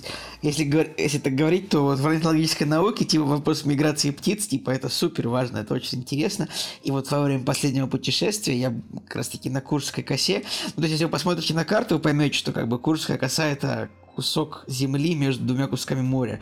И, соответственно, он очень удобный для перелета птиц. То есть, ну, маленькая птичка летит, ей над морем лететь сложно. Да, маленькой птички. Там гусь, гусь может, а, а вот птицы поменьше им сложно. Им лучше лететь над землей, чтобы можно было там отдохнуть, присесть, да, там, на деревце спрятаться, может, от, как, как, как маленькая птица может от большого хищника подъехала, спрятаться. По подъехала, как говорится, топовая орнитологическая вот, экспертиза. Как маленькая птичка может от хищника спрятаться? Только в кустах. Иначе, в общем, и на том месте, где была есть аналогическая станция, станция кольцевания птиц. Что такое кольцевание птиц?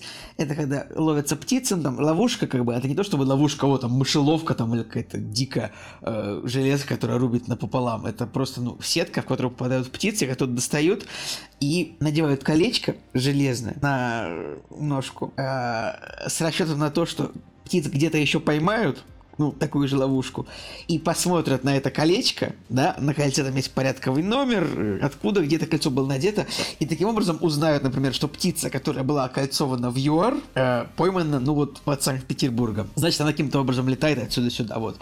Вот, о чем же наш фильм «Расправь крылья»? Действительно, вот Женя все рассказал, то, что э, мальчик такой показывается нам, такой городской, такой пацан, такой, йоу, когда там, вы, когда там выйдет новый, новый мощнейший эксклюзив на PS5, чтобы я купил его там за 10 тысяч рублей, что это за фигня, этот компьютер, где гуля- гулять не хочу, дайте мне PlayStation, да.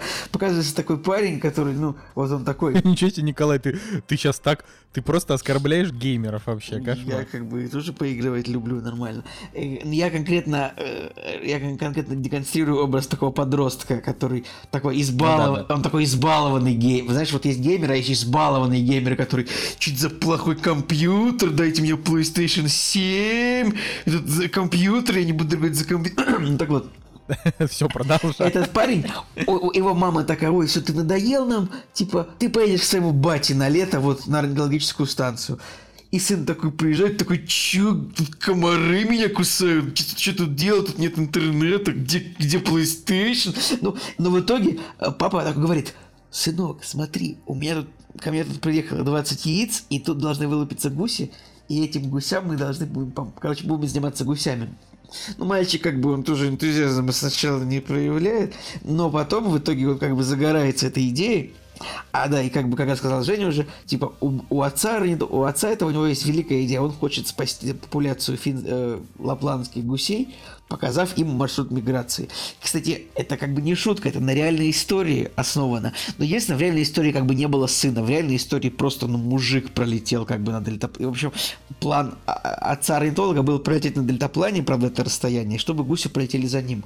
И в реальности в 96 году действительно этот вот мужик, он так пролетел, там тоже как раз французский орнитолог, и вот эти все моменты, что он летит, типа, и гладит птиц, это все правда, потому что есть фотка, я, я, я как бы думал, это все шутка, не, не, не лететь на дельтаплане и гладить птиц, я думал, что это преувеличение, но это правда, есть фотка, где он летит такой, гладит этих гусей. Знаете, интересный факт, я, я ворвусь, а, что перед тем, как мы начали смотреть фильм, значит, Настя, э, это, это моя жена, кто не знает, значит, сказала, что... То есть она напомнила, что когда-то она мне рассказывала, что во Франции есть такой вид досуга, полетать с перелетными птицами на таком вот дельтаплане. Вот, и... Ну, т- то есть это оказалось, что это вот этот мужик и организовывает. Вот, да, именно он. Кристиан И Мулек. это стоит, стоит 50 тысяч рублей. Кстати, еще интересно то, что помните, может быть, наш президент Российской Федерации Владимир Путин тоже был Да, замечен да, да. в таком действии, он ле- летал. И единственное, вообще большая проблема в том, что этот фильм очень сильно ассоциируется вот с этим полетом типа Путина со, со стерхами. И как бы на самом деле все смеялись над этим, то что это, ну, э, типа, понятно, что это пиар, типа, по технологии все, но это, ну, это полезное дело, это привлечение внимания к миграции птиц. И фильм действительно супер красивый, то есть там отличные кадры, вот Норвегия, Да. Европа вообще великолепные. А, и, ну, как бы фильм, конечно, немножко сказочный, потому что, ну, я думаю, что, типа, ну, 15-летний ребенок бы, наверное, не смог так это вот все типа, пролететь на дельтаплане с кучей ночевок, это, конечно, сложно, но фильм очень вдохновляющий, как вы понимаете. Типа, красивый, хороший, там Норвегия прекрасная, там хорошие люди. Вообще, вот такие фильмы, они вот, как бы, вот, это фильмы, они, конечно, просто, они, они, они не про птиц, конечно, они про веру в человечество, вот так вот, честно. Потому что, Да, вот, потому да. что всегда есть строители, которые хотят все застроить, в асфальт закатать. И есть как бы более слабые люди, которые, ну нет, давайте спасем животных, тут живут редкие хомячки. А строители такие, бульдозер, бульдозер, Нет. бульдозер делает дыр-дыр-дыр, как бы, и, и типа вот. Но фильм, фильм хороший, и как бы я очень рад, что Женя его нашел. И, в общем-то, поэтому респект. Всем смотреть обязательно. Единственное, конечно, вот чем ты моложе, тем, наверное, лучше фильм воспримется, потому что чем ты старше, тем больше ты понимаешь, насколько на самом деле в этом мире, этим миром больше правят люди, люди, которые при- пригоняют бульдозер, э, чтобы все в асфальт закатать, чем те люди, которые давайте мы спасем гусей. Слушайте, ну я вообще вот э, такое кино, я его очень обожаю, как, которое дарит э, неподдельное чувство вот доброты. Я, конечно, вот когда попадаю на такие фильмы, я во время просмотра полностью, не знаю, мое сердце тает, и я начинаю прям э, сопереживать всему, что происходит на экране. Но здесь же главная заслуга вообще фильма и режиссера, который создал этот фильм. Во-первых, то, что птицы, судя по всему, настоящие в кадре. И как бы ты смотришь на этих птенчиков, на этих птиц, и это просто круто. То есть сами съемки, они очень красивые. И когда вот в кадре вот этот дельтаплан, понятно, что там крупные кадры, и это видно, что что-то в студии снято, да, там, не знаю, или как яйцо трескается, что это 3D. Но вот э, основные моменты там полетов птиц э, над какими-то красотами э, Европы, это, конечно, очень красиво. И вот эти все моменты трогательные, да, когда ребенок начинает проникаться в вот этой историей, да, когда его э, природа и доброта и забота начинают э, увлекать, да, и когда он начинает переживать вот э, всему происходящему действительно вот так вот искренне. И ты как зритель тоже просто начинаешь переживать за этого ребенка, и вот дальше начинает развиваться тема вот э, э, взаимопомощи и людской доброты, потому что, ну вот честно, я вам скажу, что я в людей не верю, я не люблю людей, то есть я за последние четыре года я не могу смотреть на, на окружающих меня вообще всех, то есть у меня есть несколько друзей, да, Мне, которым мне я нравится, безум- что Женя, ну честно сказал, как есть на самом деле, то есть это правда. Вот. Ну это же так и есть правда, по сути. Есть как бы ты, есть твои родные, все остальные. а, это, это им нельзя доверять. И с ними нельзя, с ними нельзя договориться. Ну, то, ну, это же как бы очевидно. Вот только ты и твои родные. Ну, как бы друзья имеется в виду тоже как родные. Ну, в любом случае, Да, просто с, к с сожалению, этим, так. с этим каждый день э, сталкиваешься, да, и в какой-то, в какой-то момент уже, знаешь, и даже у меня там на, к себе возникают вопросы, и я как бы... Ну ладно, это отдельная тема для разговора. В общем, просто именно... И не в этом подкасте. Да, именно в фильме просто, когда, э, когда вот ты смотришь такое кино, и когда люди э, без корыстных каких-то целей а, начинают помогать, э, ну, помогать друг другу, что происходит в этом фильме, да, какие-то очень очень чистые, искренние моменты, вот когда там встречаются два ребенка, да, и они смотрят друг на друга вот такими, э, не знаю, глазами э, воодушевленными. Это, конечно, очень круто. И я вот именно с этих моментов прям очень сильно растрогался. Поэтому вот на самом деле этот фильм можно всем посоветовать. Да, есть э, банальные моменты, да, есть э, какие-то наивные моменты, но это все можно пропустить, куда-то на задний план немножко запрятать и все-таки на передний план вывести вот эту вот основную историю, основную идею и вот от этого получать кайф. Так что давай, Колян, тебе еще слово. Да, спасибо, что вспомнили. А, Я просто что хочу сказать про этот фильм. Мне понравился, он замечательный. А, Есть несколько моментов. Вот, например, я как во время просмотра я вспомнил Уолтера Митти, э, который, можно сказать, что по, по духу он такой тоже фильм о, о человеческой свободе, когда, когда ты просто почувствовал, что вот есть ты, есть природа, и не нужно что-то еще. Но, в отличие от Уолтера Митти, этот фильм, он, он выглядит как настоящий. Потому что Уолтер Митти я, я очень люблю, я его дважды смотрел, э, что вообще, в принципе, большая редкость. А, Но там э, видно не то, что коммерчи... ком- коммер- Как это правильно сказать? В общем, э, видно просто, что фильм, он такой немножечко искусственный с точки зрения создания мотивации. То есть вот он накидывает на тебя а, вот эту вот Инстаграм travel жизнь. Да, да, типа, да. что вот можно фильм, бросить чисто, все. фильм чисто создан для того, чтобы там цитаты из фильма там просто ну раскидывали там по пабликам, по Да, аккаунтам. да, ну и плюс, то есть он очень красивый, там Гренландия, Исландия, чего там только нет, вообще замечательные кадры. Но там, правда, там вот такое кино о том, что э, да, кино, которое можно перемонтировать в, в такое мотивирующее видео, типа там просто работаешь и не чувствуешь вкуса к жизни, там, не знаю, купи на скопленные деньги билет в, любую там зеленую страну и просто подыши воздух. Ну вот такая, знаете, история.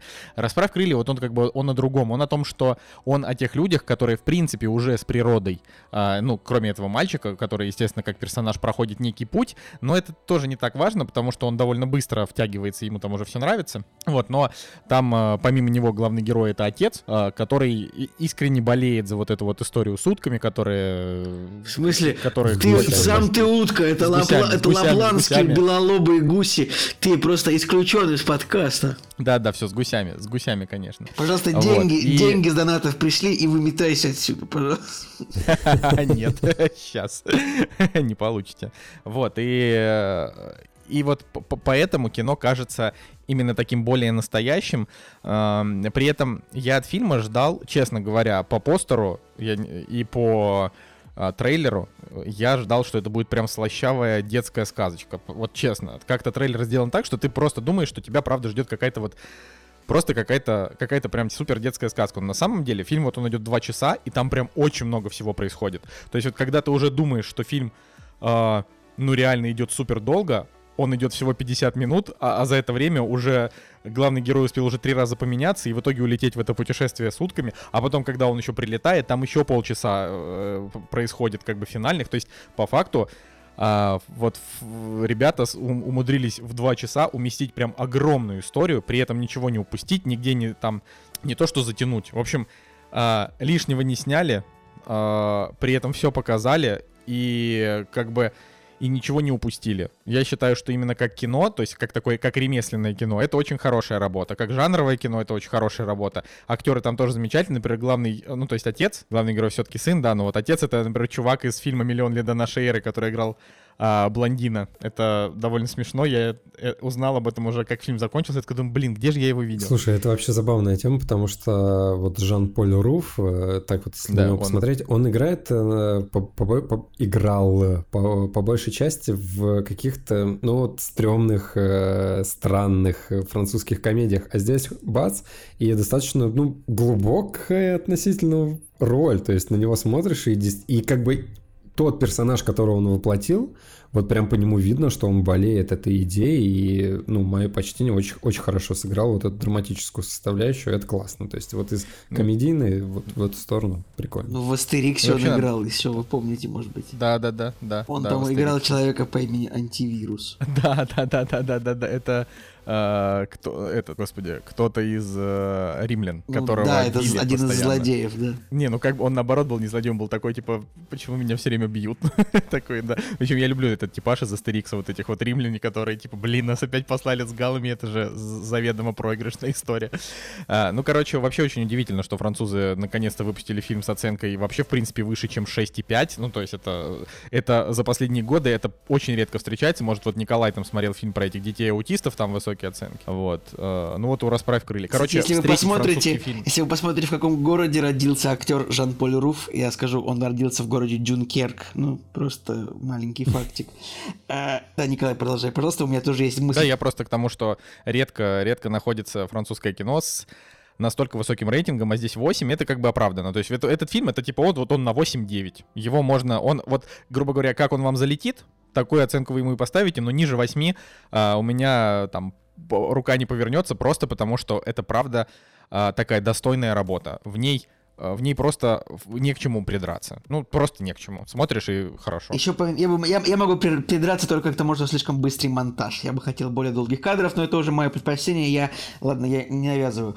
Кстати, что касается французского кино, то я заметил, я смотрю французские фильмы только какие-то типа ну вот со светлой моралью, типа, потому что последний фильм, последний фильм, что смотрел французский, это был фильм особенный с Винсаном Касселем. Может, помните фильм про человечка, который устраивал приюты для да, детей? Да, да. Вот я же только что минуту назад об этом сказал, Николай. Ты вообще слушаешь, я, я, я тебя ты, ты так сказал? Нет, ну я просто сказал о том, что вот Николай смотрел фильм, французский фильм про аутистов. Черт возьми. А, и вот я как бы просто... Я, я вот эту мысль, э, эту мысль я просто так настолько давно уже подготовил, что я немножко такой, так, срочно мне нужно вспомнить название, и я реально пропустил 30 секунд твоей речи, как очень странно вышло.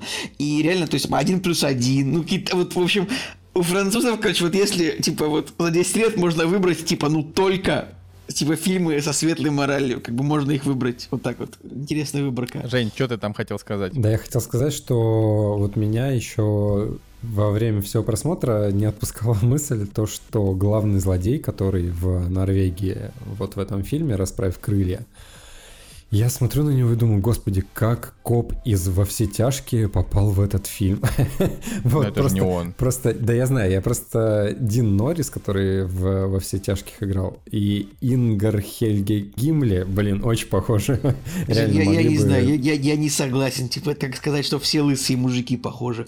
Типа, что Брюс Уиллис тоже похож на него, что ведущий передачи, передачи шоу «Такси» на ТНТ похож, что, не знаю, Трофим певец. Ну, Моби. в любом случае, Давайте в любом все. случае, ну, вы знаете, знаете, когда ты подходишь и говоришь, блин, ты так похож на этого человека, он такой, чё, я на него вообще не похож, и ты такой, блин, ну как? В общем, та же история, но вот было такое впечатление. А, кстати, по поводу режиссера, если посмотреть там какие-то видеоматериалы про этот фильм, у него есть обращение вообще на Кинопоиске, есть ролик, так вот, он э, в этом обращении рассказывает о том, что он э, в свое время путешествовал по Сибири и по России, чуть ли там не несколько лет. И я вот э, подумал о том, что если у человека есть э, опыт э, э, путешествия, ну вот таких вот, э, я думаю, что он и кино, наверное, будет э, эмоционально правильно снимать, ну вот в плане опыта а, общения с природой. Ну то есть, а, опять же, если параллели проводить с Уолтером Мити, допустим, да, вы вот говорите, что кино такое немножко инстаграм формата, а, Вот, а здесь у человека реально опыт э, действительно больших вот таких путешествий, погружения вот э, во всю эту атмосферу. Так что я думаю, что именно поэтому здесь, э, ну, такие искренние, возможно, эмоции, они правильно передаются зрителю. В общем, 8.0, я думаю, что вполне оправданно для этого фильма. Ну что, поехали дальше тогда? Да. А, да, друзья, вот так получилось, что а, когда ты прям... Это не реклама, это вот такая информация к размышлению. Вот, ну, приобретая какой-нибудь новый девайс от фирмы Apple, ты получаешь, ну, если покупаешь этот девайс, типа, в лицензионном магазине, ну, не, не пиратский, ты получаешь э, год бесплатного доступа к сервису Apple TV+. Ну, как вы понимаете, Apple TV+, это стриминговый сервис от Apple, а, за который Apple, ну, типа, всерьез просит деньги, хотя там, ну, в библиотеке там примерно ну, 20 фильмов и сериалов всего есть. Может быть, 30, да? Николай, правильно я понимаю? 28.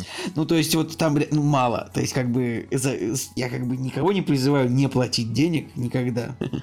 Но, э, как бы, реально, там есть пара хороших тайтлов, типа «Утреннее шоу», э, и вот «Защищает Джейкоба». Вот достойный очень мини-фильм, как мини-фильм, мини-сериал. Как называется вот это что-то? Ми- мини-сериал, да? Когда 8 серий, но закончено. Если бы ты, если бы ты Николай, э, следил за моим телеграм-каналом и как это, и за, и, за, и за нашими прошлыми выпусками, то, например, в прошлом выпуске я аж о двух шоу с Apple TV э, э, рас, рассказывал, и вот сейчас ты продолжаешь эту историю с Apple ну, TV, классно. и следующий, на следующей неделе э, я еще расскажу про Apple TV, потому что я сейчас как раз иду по, по Apple TV-шным тайтлам. Давай. Ну, прекрасно, вот.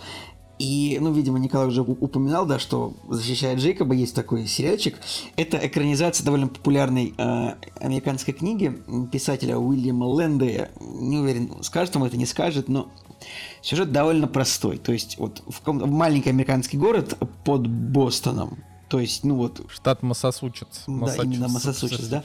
Значит, пригород Бостона, как бы, и вот там люди живут такие, ну, богатые, как бы в хорошем благосостоянии. Там, значит, главный герой работает помощником э, заместителя окружного прокурора. Ну, в Америке это хорошая работа, как вы понимаете, да.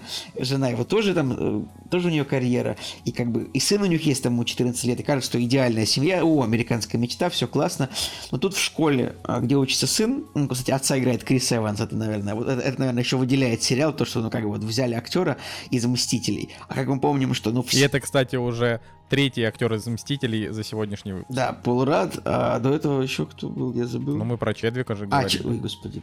Николай, Стыдно. Николай. Э, так. так вот, э, Крис Эванс играет главную роль, то есть играет отца мальчика. Вот, в общем, в школе, а, в которой учится сын главного героя, ну, в общем, убивают одноклассника его сына да, и как бы подозрения падают в том числе и на сына главного героя, на этого самого Джейкоба, как называется сериал «Защищает Джейкоба». Вот, и как бы 8 серий как бы проходит расследование, суд, э, тему того, там, убил Джейкоб, не убил, виноват, не виноват, как бы. И сериал очень интересный, потому что, ну, реально, ни мы не знаем, как бы, кто, кто же на самом деле вот, убил мальчика, который там умер. И самое главное, что вот э, э, как бы и родители и ребенка, они тоже как бы мечутся, им тоже непонятно, что происходит. Сам актер играет, сам актеры играют классно. Вообще очень большой респект, во-первых, актерам. Невероятно сыграли все. А, тоже, ну, как бы респект тем, кто эти образы все придумал, потому что герои очень живые, как бы они там едят, куда-то ходят, бегают. Потому что меня в сериалах иногда, знаешь, что бесит? Знаете, что меня бесит? Когда персонажи сериалов занимаются только сюжетом. Ну, типа, взять сериал «Тьма». Великолепный сериал, в котором, ну, герои не живут жизнью, а занимаются только сюжетом. Николай, согласен со мной? Согласен. Типа вот они такие, о, у нас есть сюжет сериала, мы должны им заниматься. Как бы это нормально, это сериал, это кино, но в этом сериале как бы очень хорошо показана жизнь. То есть вот они там на работу ходят, потом не ходят на работу, потому что их сын подозреваемый в убийстве.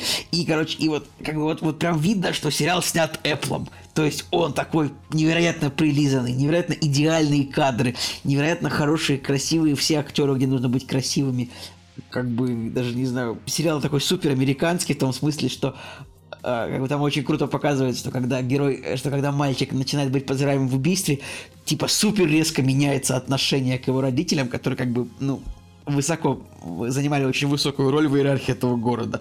Они там приходят в магазин, на них так все смотрят, озираются. Там это, это вот американское чувство, а это вот американская фишка показывается, то, что это вот, это вот самый институт репутации, то, что там, когда Кевин Спейси хоп, и все, и больше никто не работает с Кевином Спейси. Луис Сикей хоп что-то сделал, и как бы все, Луис Сикей все забыли.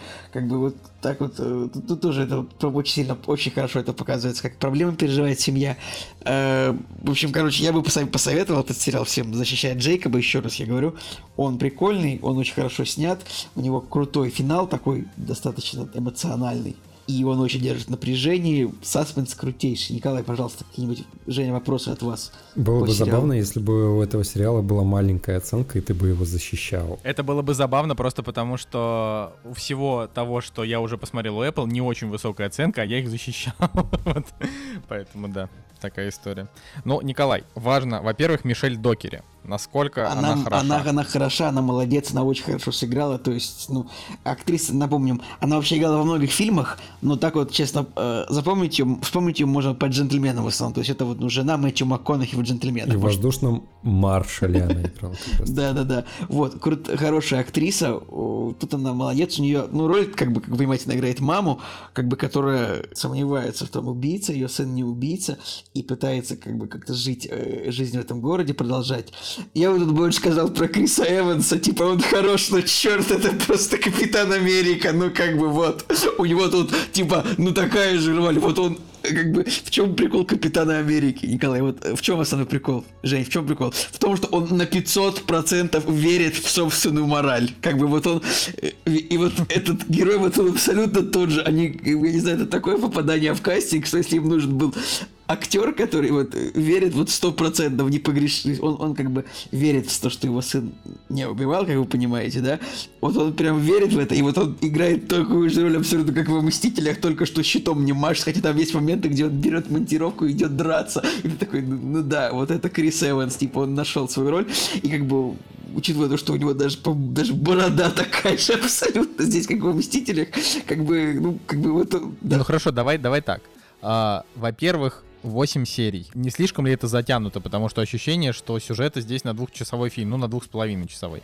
Это первый вопрос. Второй вопрос, стоит ли финал того? Ну, как бы тут это, на самом деле, стоит ли финал того, это вопрос довольно открытый. У, ну, я скажу расплывчато, у нас в России такие финалы не так сильно любят, как на Западе. То есть, поэтому и разницу в рейтинге типа 76 на Кинопоиске, 8 на MDB, я не буду говорить, какой финал, но как бы э, у нас такие финалы не очень любят, но я считаю, что сериал стоит того как бы вот. Я бы не хотел больше рассказывать, потому что я надеюсь, что вот кто-нибудь еще посмотрит. Как бы тут 8 серий именно столько, сколько надо, потому что много чего происходит, интересно, много персонажей, все актеры очень хорошие, там есть Джейки Симмонс даже, как бы, ну, э, которого тоже большая роль достаточно. Есть, есть мужик из третьего сезона сериала Twin Peaks, Николай, как бы ты еще, конечно, не дошел, но он тут есть. Так хорошо, а вот если спросить про э, про эпловость это, этого Apple, тайтла. Это 10 из 10 эпловость. Именно вот я говорю, нет, что каче- нет. качество карты... Эпловость, ну, я имею, в виду, я имею в виду, что вот он там, ну, эпловость это CGV, ну, то есть э, там э, гей, лесбиян, Я бы сказал, что в этом, в, этом, в этом смысле сериал, он абсолютно как бы, он, он абсолютно нейтрален как бы главные герои, как бы это белая семья, очевидно. Мам, папа, сын. Они белые. Подружка главного героя, она получерная.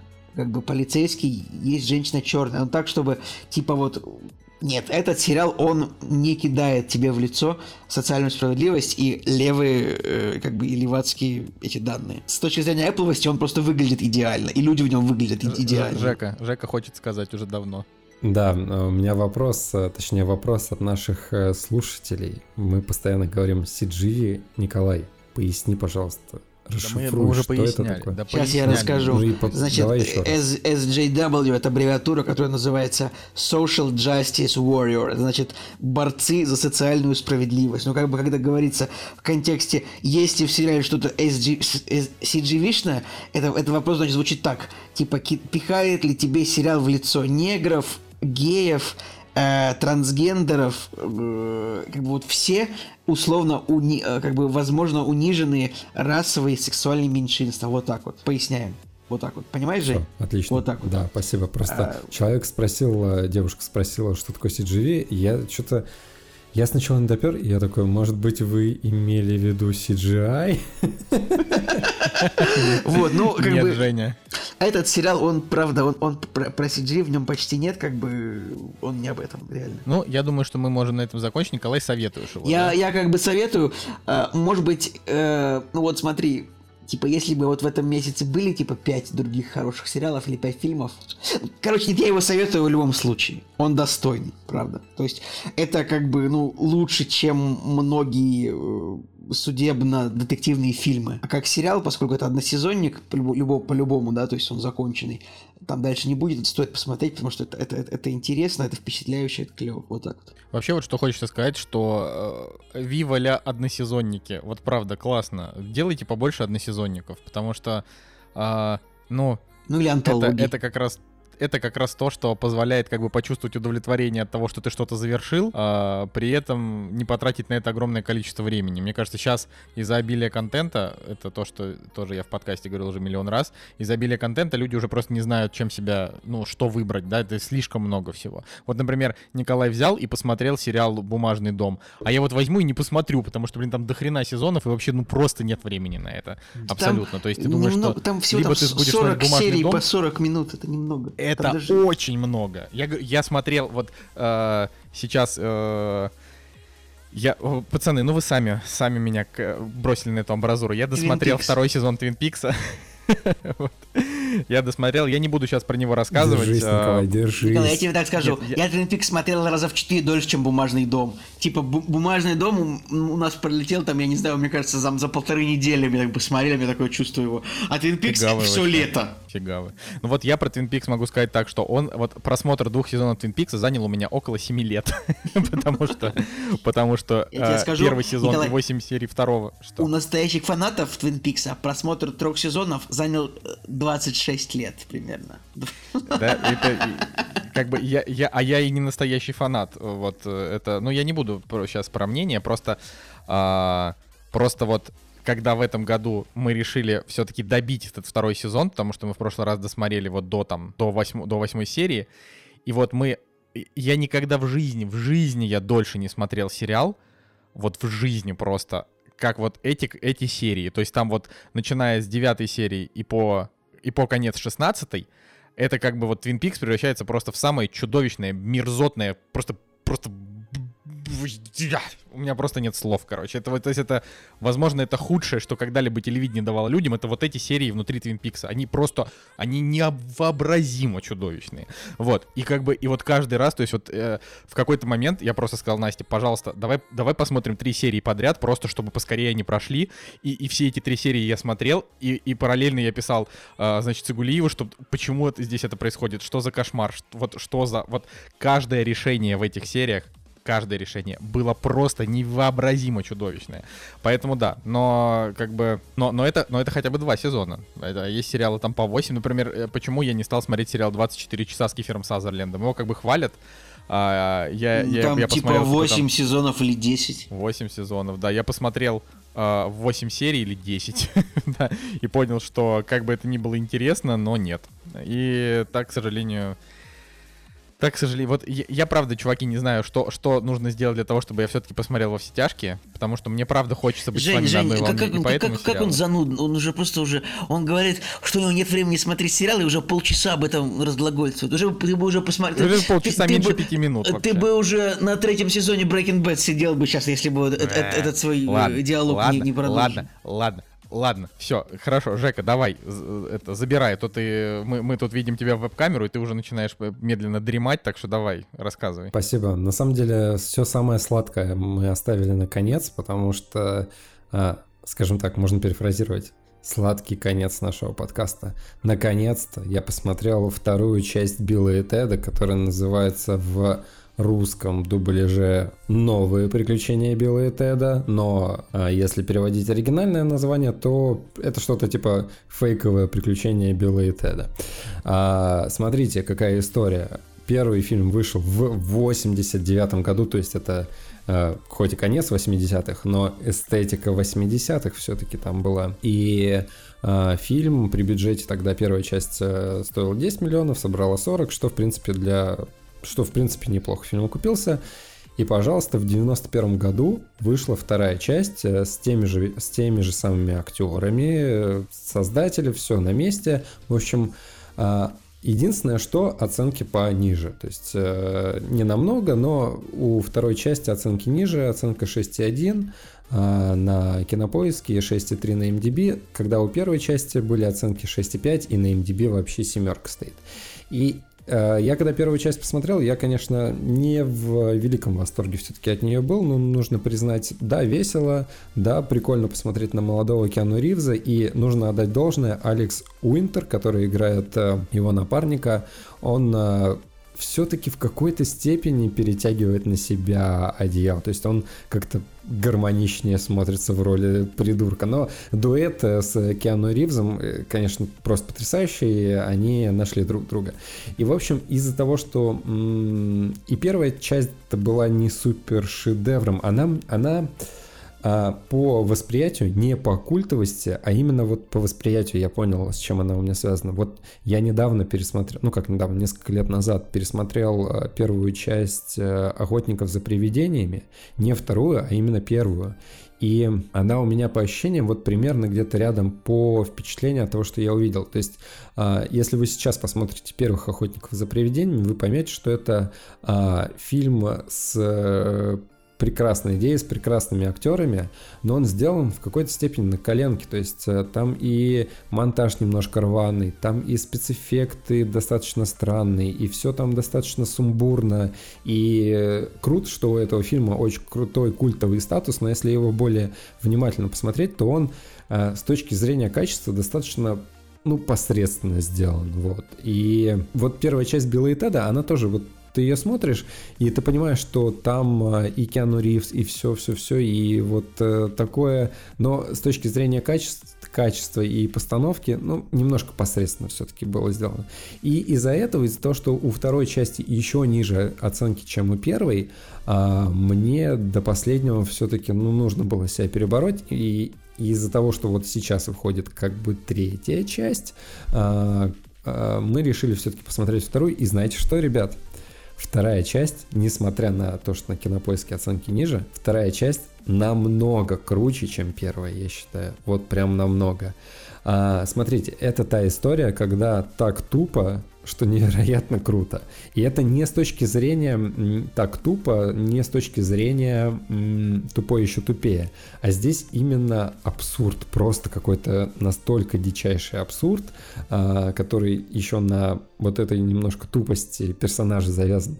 Но а, этот тупость, эти глупые какие-то действия персонажей, они настолько, блин, яркие, они настолько искренние и добрые, что за ними очень круто наблюдать. И смотрите, э, соль второй части, она стала немножко такая дарк, то есть э, здесь появляется конкретный злодей, здесь главные персонажи умирают и попадают в ад, где появляется просто, ну, они реально там попадают в ад, и это все об, обыгрывается, обыгрывается, обыгрывается в какой-то степени а, до определенного момента, и градус безумия, он нарастает а, практически вот как снежный ком, лавина, которая несется на тебя, а, чтобы снести вообще с со своего пути, вот. И э, за что мне не нравилась э, первая часть, за то, что там абсурд, он, эм, он как бы, да, смешной, на него интересно смотреть, но он в какой-то степени начинает затягиваться, и этот абсурд уже в, в определенный момент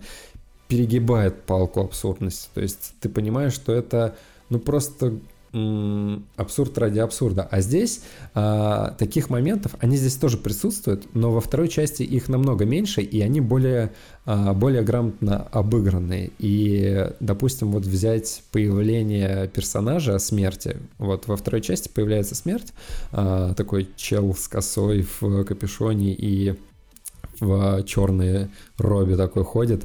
А, очень классно обыгранная, мимика потрясающая, ребят. А, все моменты, которые связаны вот так или иначе со смертью, это просто шедевр, реально. А человек, который играет э, смерть, мое почтение, то есть у него там даже есть какие-то номинации или награды какие-то за второстепенную роль, это, это действительно очень круто.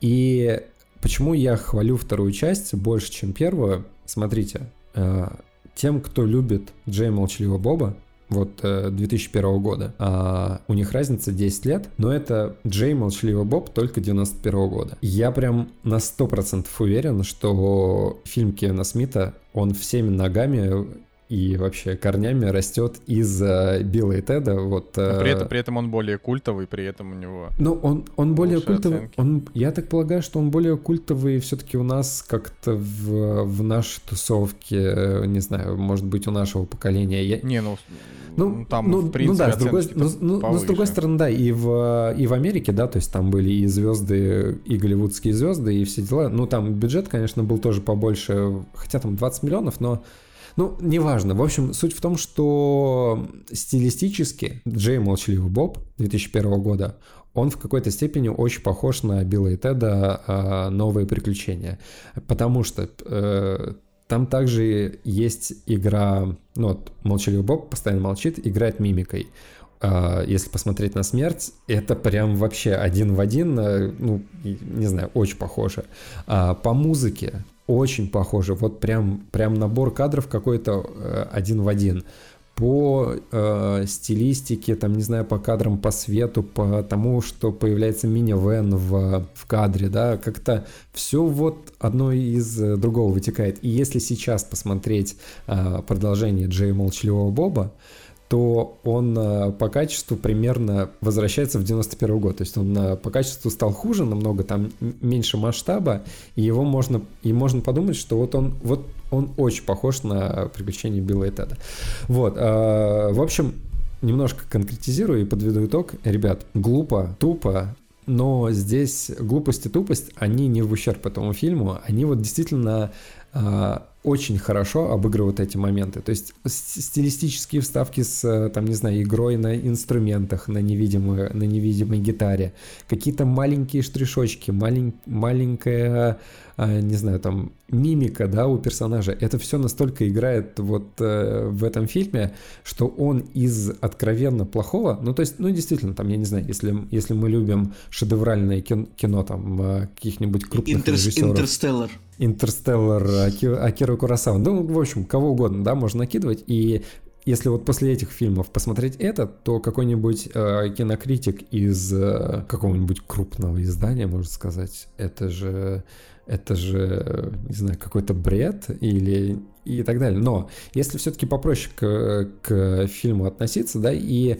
поним, понимать, что ты смотришь, то здесь вот юмор, он реально очень потрясающий. В какие-то моменты прям я сидел с откры... Вот просто у меня челюсть отвисла от юмора и от э, абсурда, который происходит на экране. Я сидел и не мог поверить, что вообще кто-то додумался такое показать на экране, так отыграть и выпустить это еще на большие экраны. В общем, ребят, если хотите поэкспериментировать, если вам в первую очередь, если вам нравится Джей Молчаливый Боб, 2001 года, то вот прям бегом смотрите новые приключения Билла и Теда, это прям советую не пожалеете. Ну что, Жека, когда ты третью эту часть смотреть пойдешь? Слушай, ну я походу все-таки дождусь, когда она на цифровых площадках выйдет, потому что я хочу субтитрами посмотреть. Я, я, я честно, я посмотрел трейлер в дубляже. Ну, это, это печально. Это вот прям как будто в уши.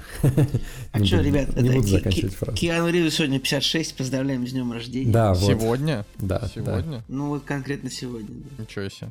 Ну вообще, конечно, интересная история с тем, что а, как бы я вообще ни одного фильма с молодым Киану Ривзом, настолько молодым, не смотрел. То есть вот так вот смотришь. Ну подожди, но, ну на гребне бы... волны ты же смотрел? Какая-нибудь скорость, Джонни Мнемоник.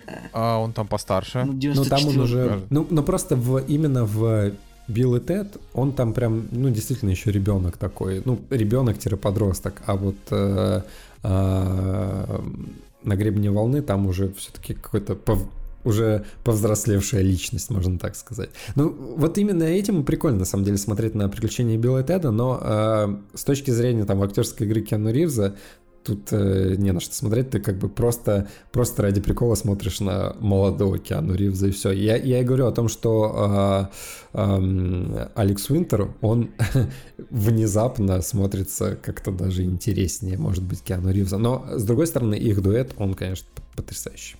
Давай вот если уж мы прям совсем сейчас, вот прям совсем э, честно скажем, да, Киану Ривз, конечно, потрясающий дядька, и там You are breathtaking, вот это все, а, но...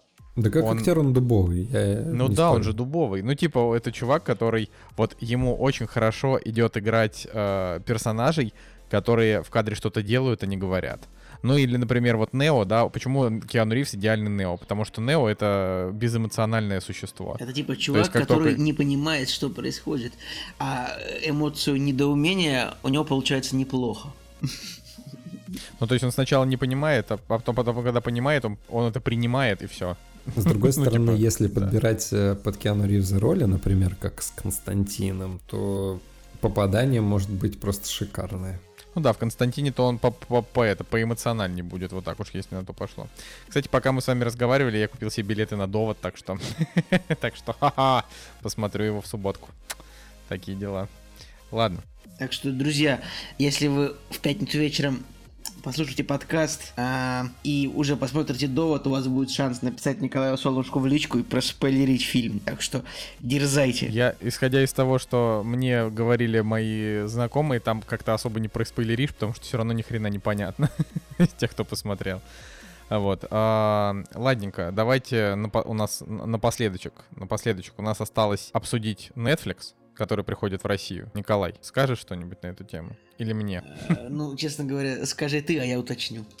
Короче, Uh, ситуация, ситуация следующая, совершенно внезапно. То есть, вот смотрите, Netflix в России uh, запустили уже, в общем-то, давно. Ну, наверное, года полтора, да, или два. Ну, в общем, давно. И как это проявлялось? Э, поначалу, когда он запустился на территории России, никто не понимал, зачем платить такие огромные деньги, ведь на русском нет контента вообще. И какой-нибудь там условный Вадим Елистратов а, писал о том, что ты не знаешь английский язык, да, типа, ты не человек, ну вот такое. А, но, но, а, потом Netflix или, или кто бы то, кто бы то ни было, не знаю, а, люди, которые как-то связаны с Netflix, не начали ругай Вадима, Вадим респект. Вадим, Вадим не респект, э, если что, э, вот, но как бы, как бы то ни было. Э, значит, кто-то кто начал заниматься тем, что потихонечку, постепенно начали появляться субтитры, а, а у самых громких премьер, ну, которым, не знаю, с голливудскими актерами или у сериалов, у которых очень большой, э, очень большой хайп, у них, у них появилась и озвучка, причем э, абсолютно приемлемого качества. То есть не просто какой-то а, поганый дубляж, а совершенно обычный такой вот российский хороший дубляж. А, ну, насколько для тех людей, кто его любит. Но мне дубляж абсолютно не важен, ну, то есть мне главное, чтобы субтитры были, и субтитры на всех самых важных премьерах он есть. И, конечно, иногда бывают странности, когда ты, например, а, хочешь посмотреть, э, я сейчас, ну, не, не могу быть уверен на 100%, ну, например, какой-нибудь фильм Тарантино, а у него нет субтитров. А, или какой-нибудь там фильм, не знаю, Содерберга. Ну, в общем, на Netflix же там библиотека не только из эксклюзивов, и там у много чего, что есть в онлайн-кинотеатрах других и с переводами, и с э, субтитрами, Netflix просто решил не заморачиваться на эту тему, но, видимо, просто потому, что российскому зрителю не нужно, например, смотреть Содерберга на Netflix, они могут его посмотреть где-то в другом месте. Бесплатно. Вот. Да, или бесплатно, вот. Но, собственно, Поэтому я привык к Netflix таким, какой он есть. У нас там есть тусовочка из четырех человек, мы скидываемся там по 260 рублей в месяц и смотрим Netflix. А, нам нормально. Вдруг внезапно появилась новость, что в октябре 2020 года, то есть уже через месяц, а, Netflix официально запускается в России. У него будет русский интерфейс. А, он, значит, заключил соглашение с российской национальной медиагруппой. А, и, э, собственно, цены там будут от 599 до 1000 рублей.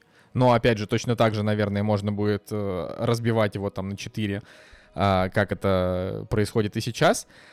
А, и там история, помимо того, что у него появится российский интерфейс и будет, видимо, такая более плотная интеграция. Хотя, честно говорю, мне и так кажется, что там все новые выходящие премьеры есть на русском. Там есть субтитры русские, даже у каких-то документальных фильмов, которые вообще на, непонятно. На самом деле, ну, типа... тут нужно сказать важно, почему вот Netflix Ну, то есть, почему вот Netflix, вот он заключил, значит, соглашение с э, русской компанией, это объясняется тем, что в Российской Федерации действует закон, по которому, а, ну, то есть, по которому иностранным компаниям, иностранцам запрещено владеть более чем 20% д- доли в онлайн-кинотеатре, а, чья, э, чья аудитория составляет свыше 100 тысяч э, людей в месяц, да.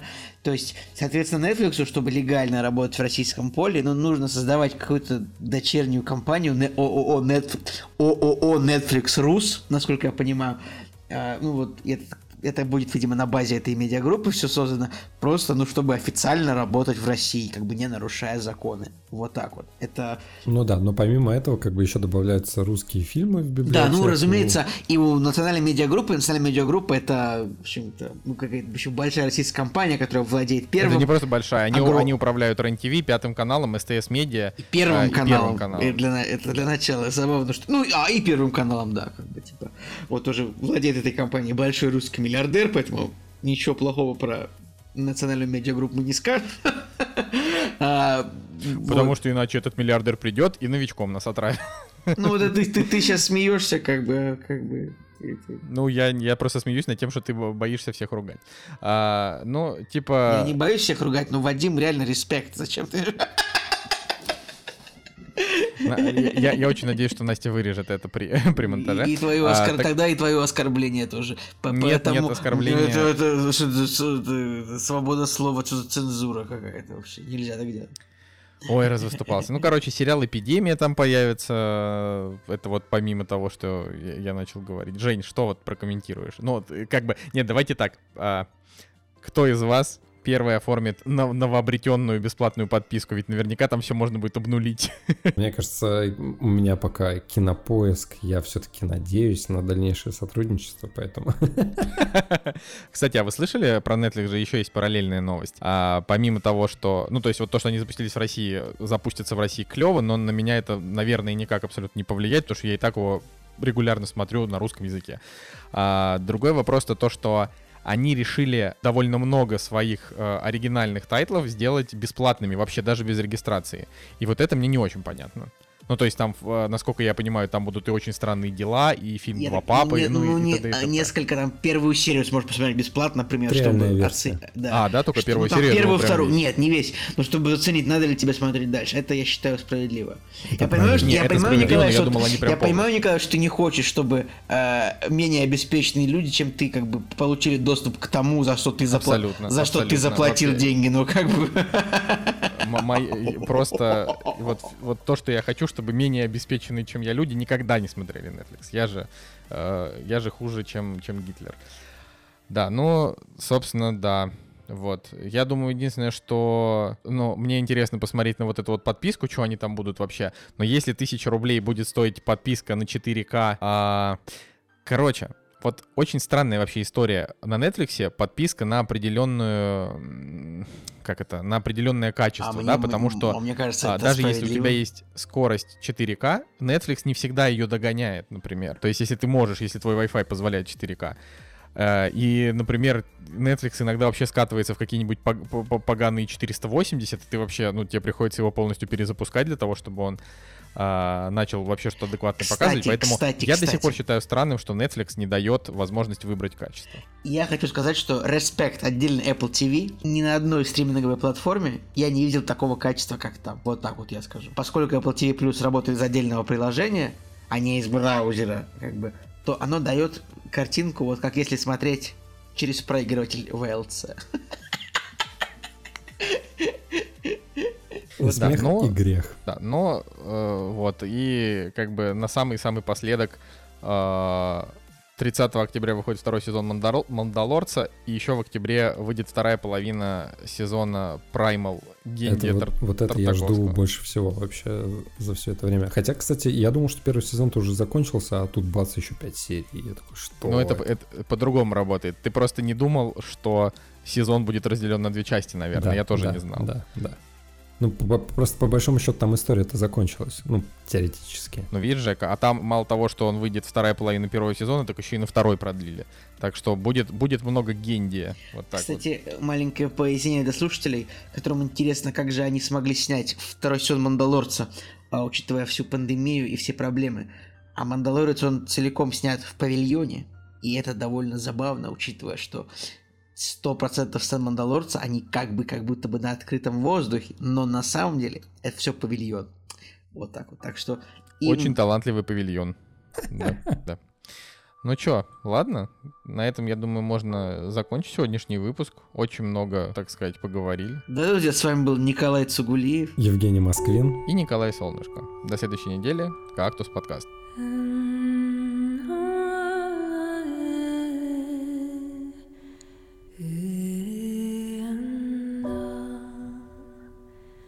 Ooh.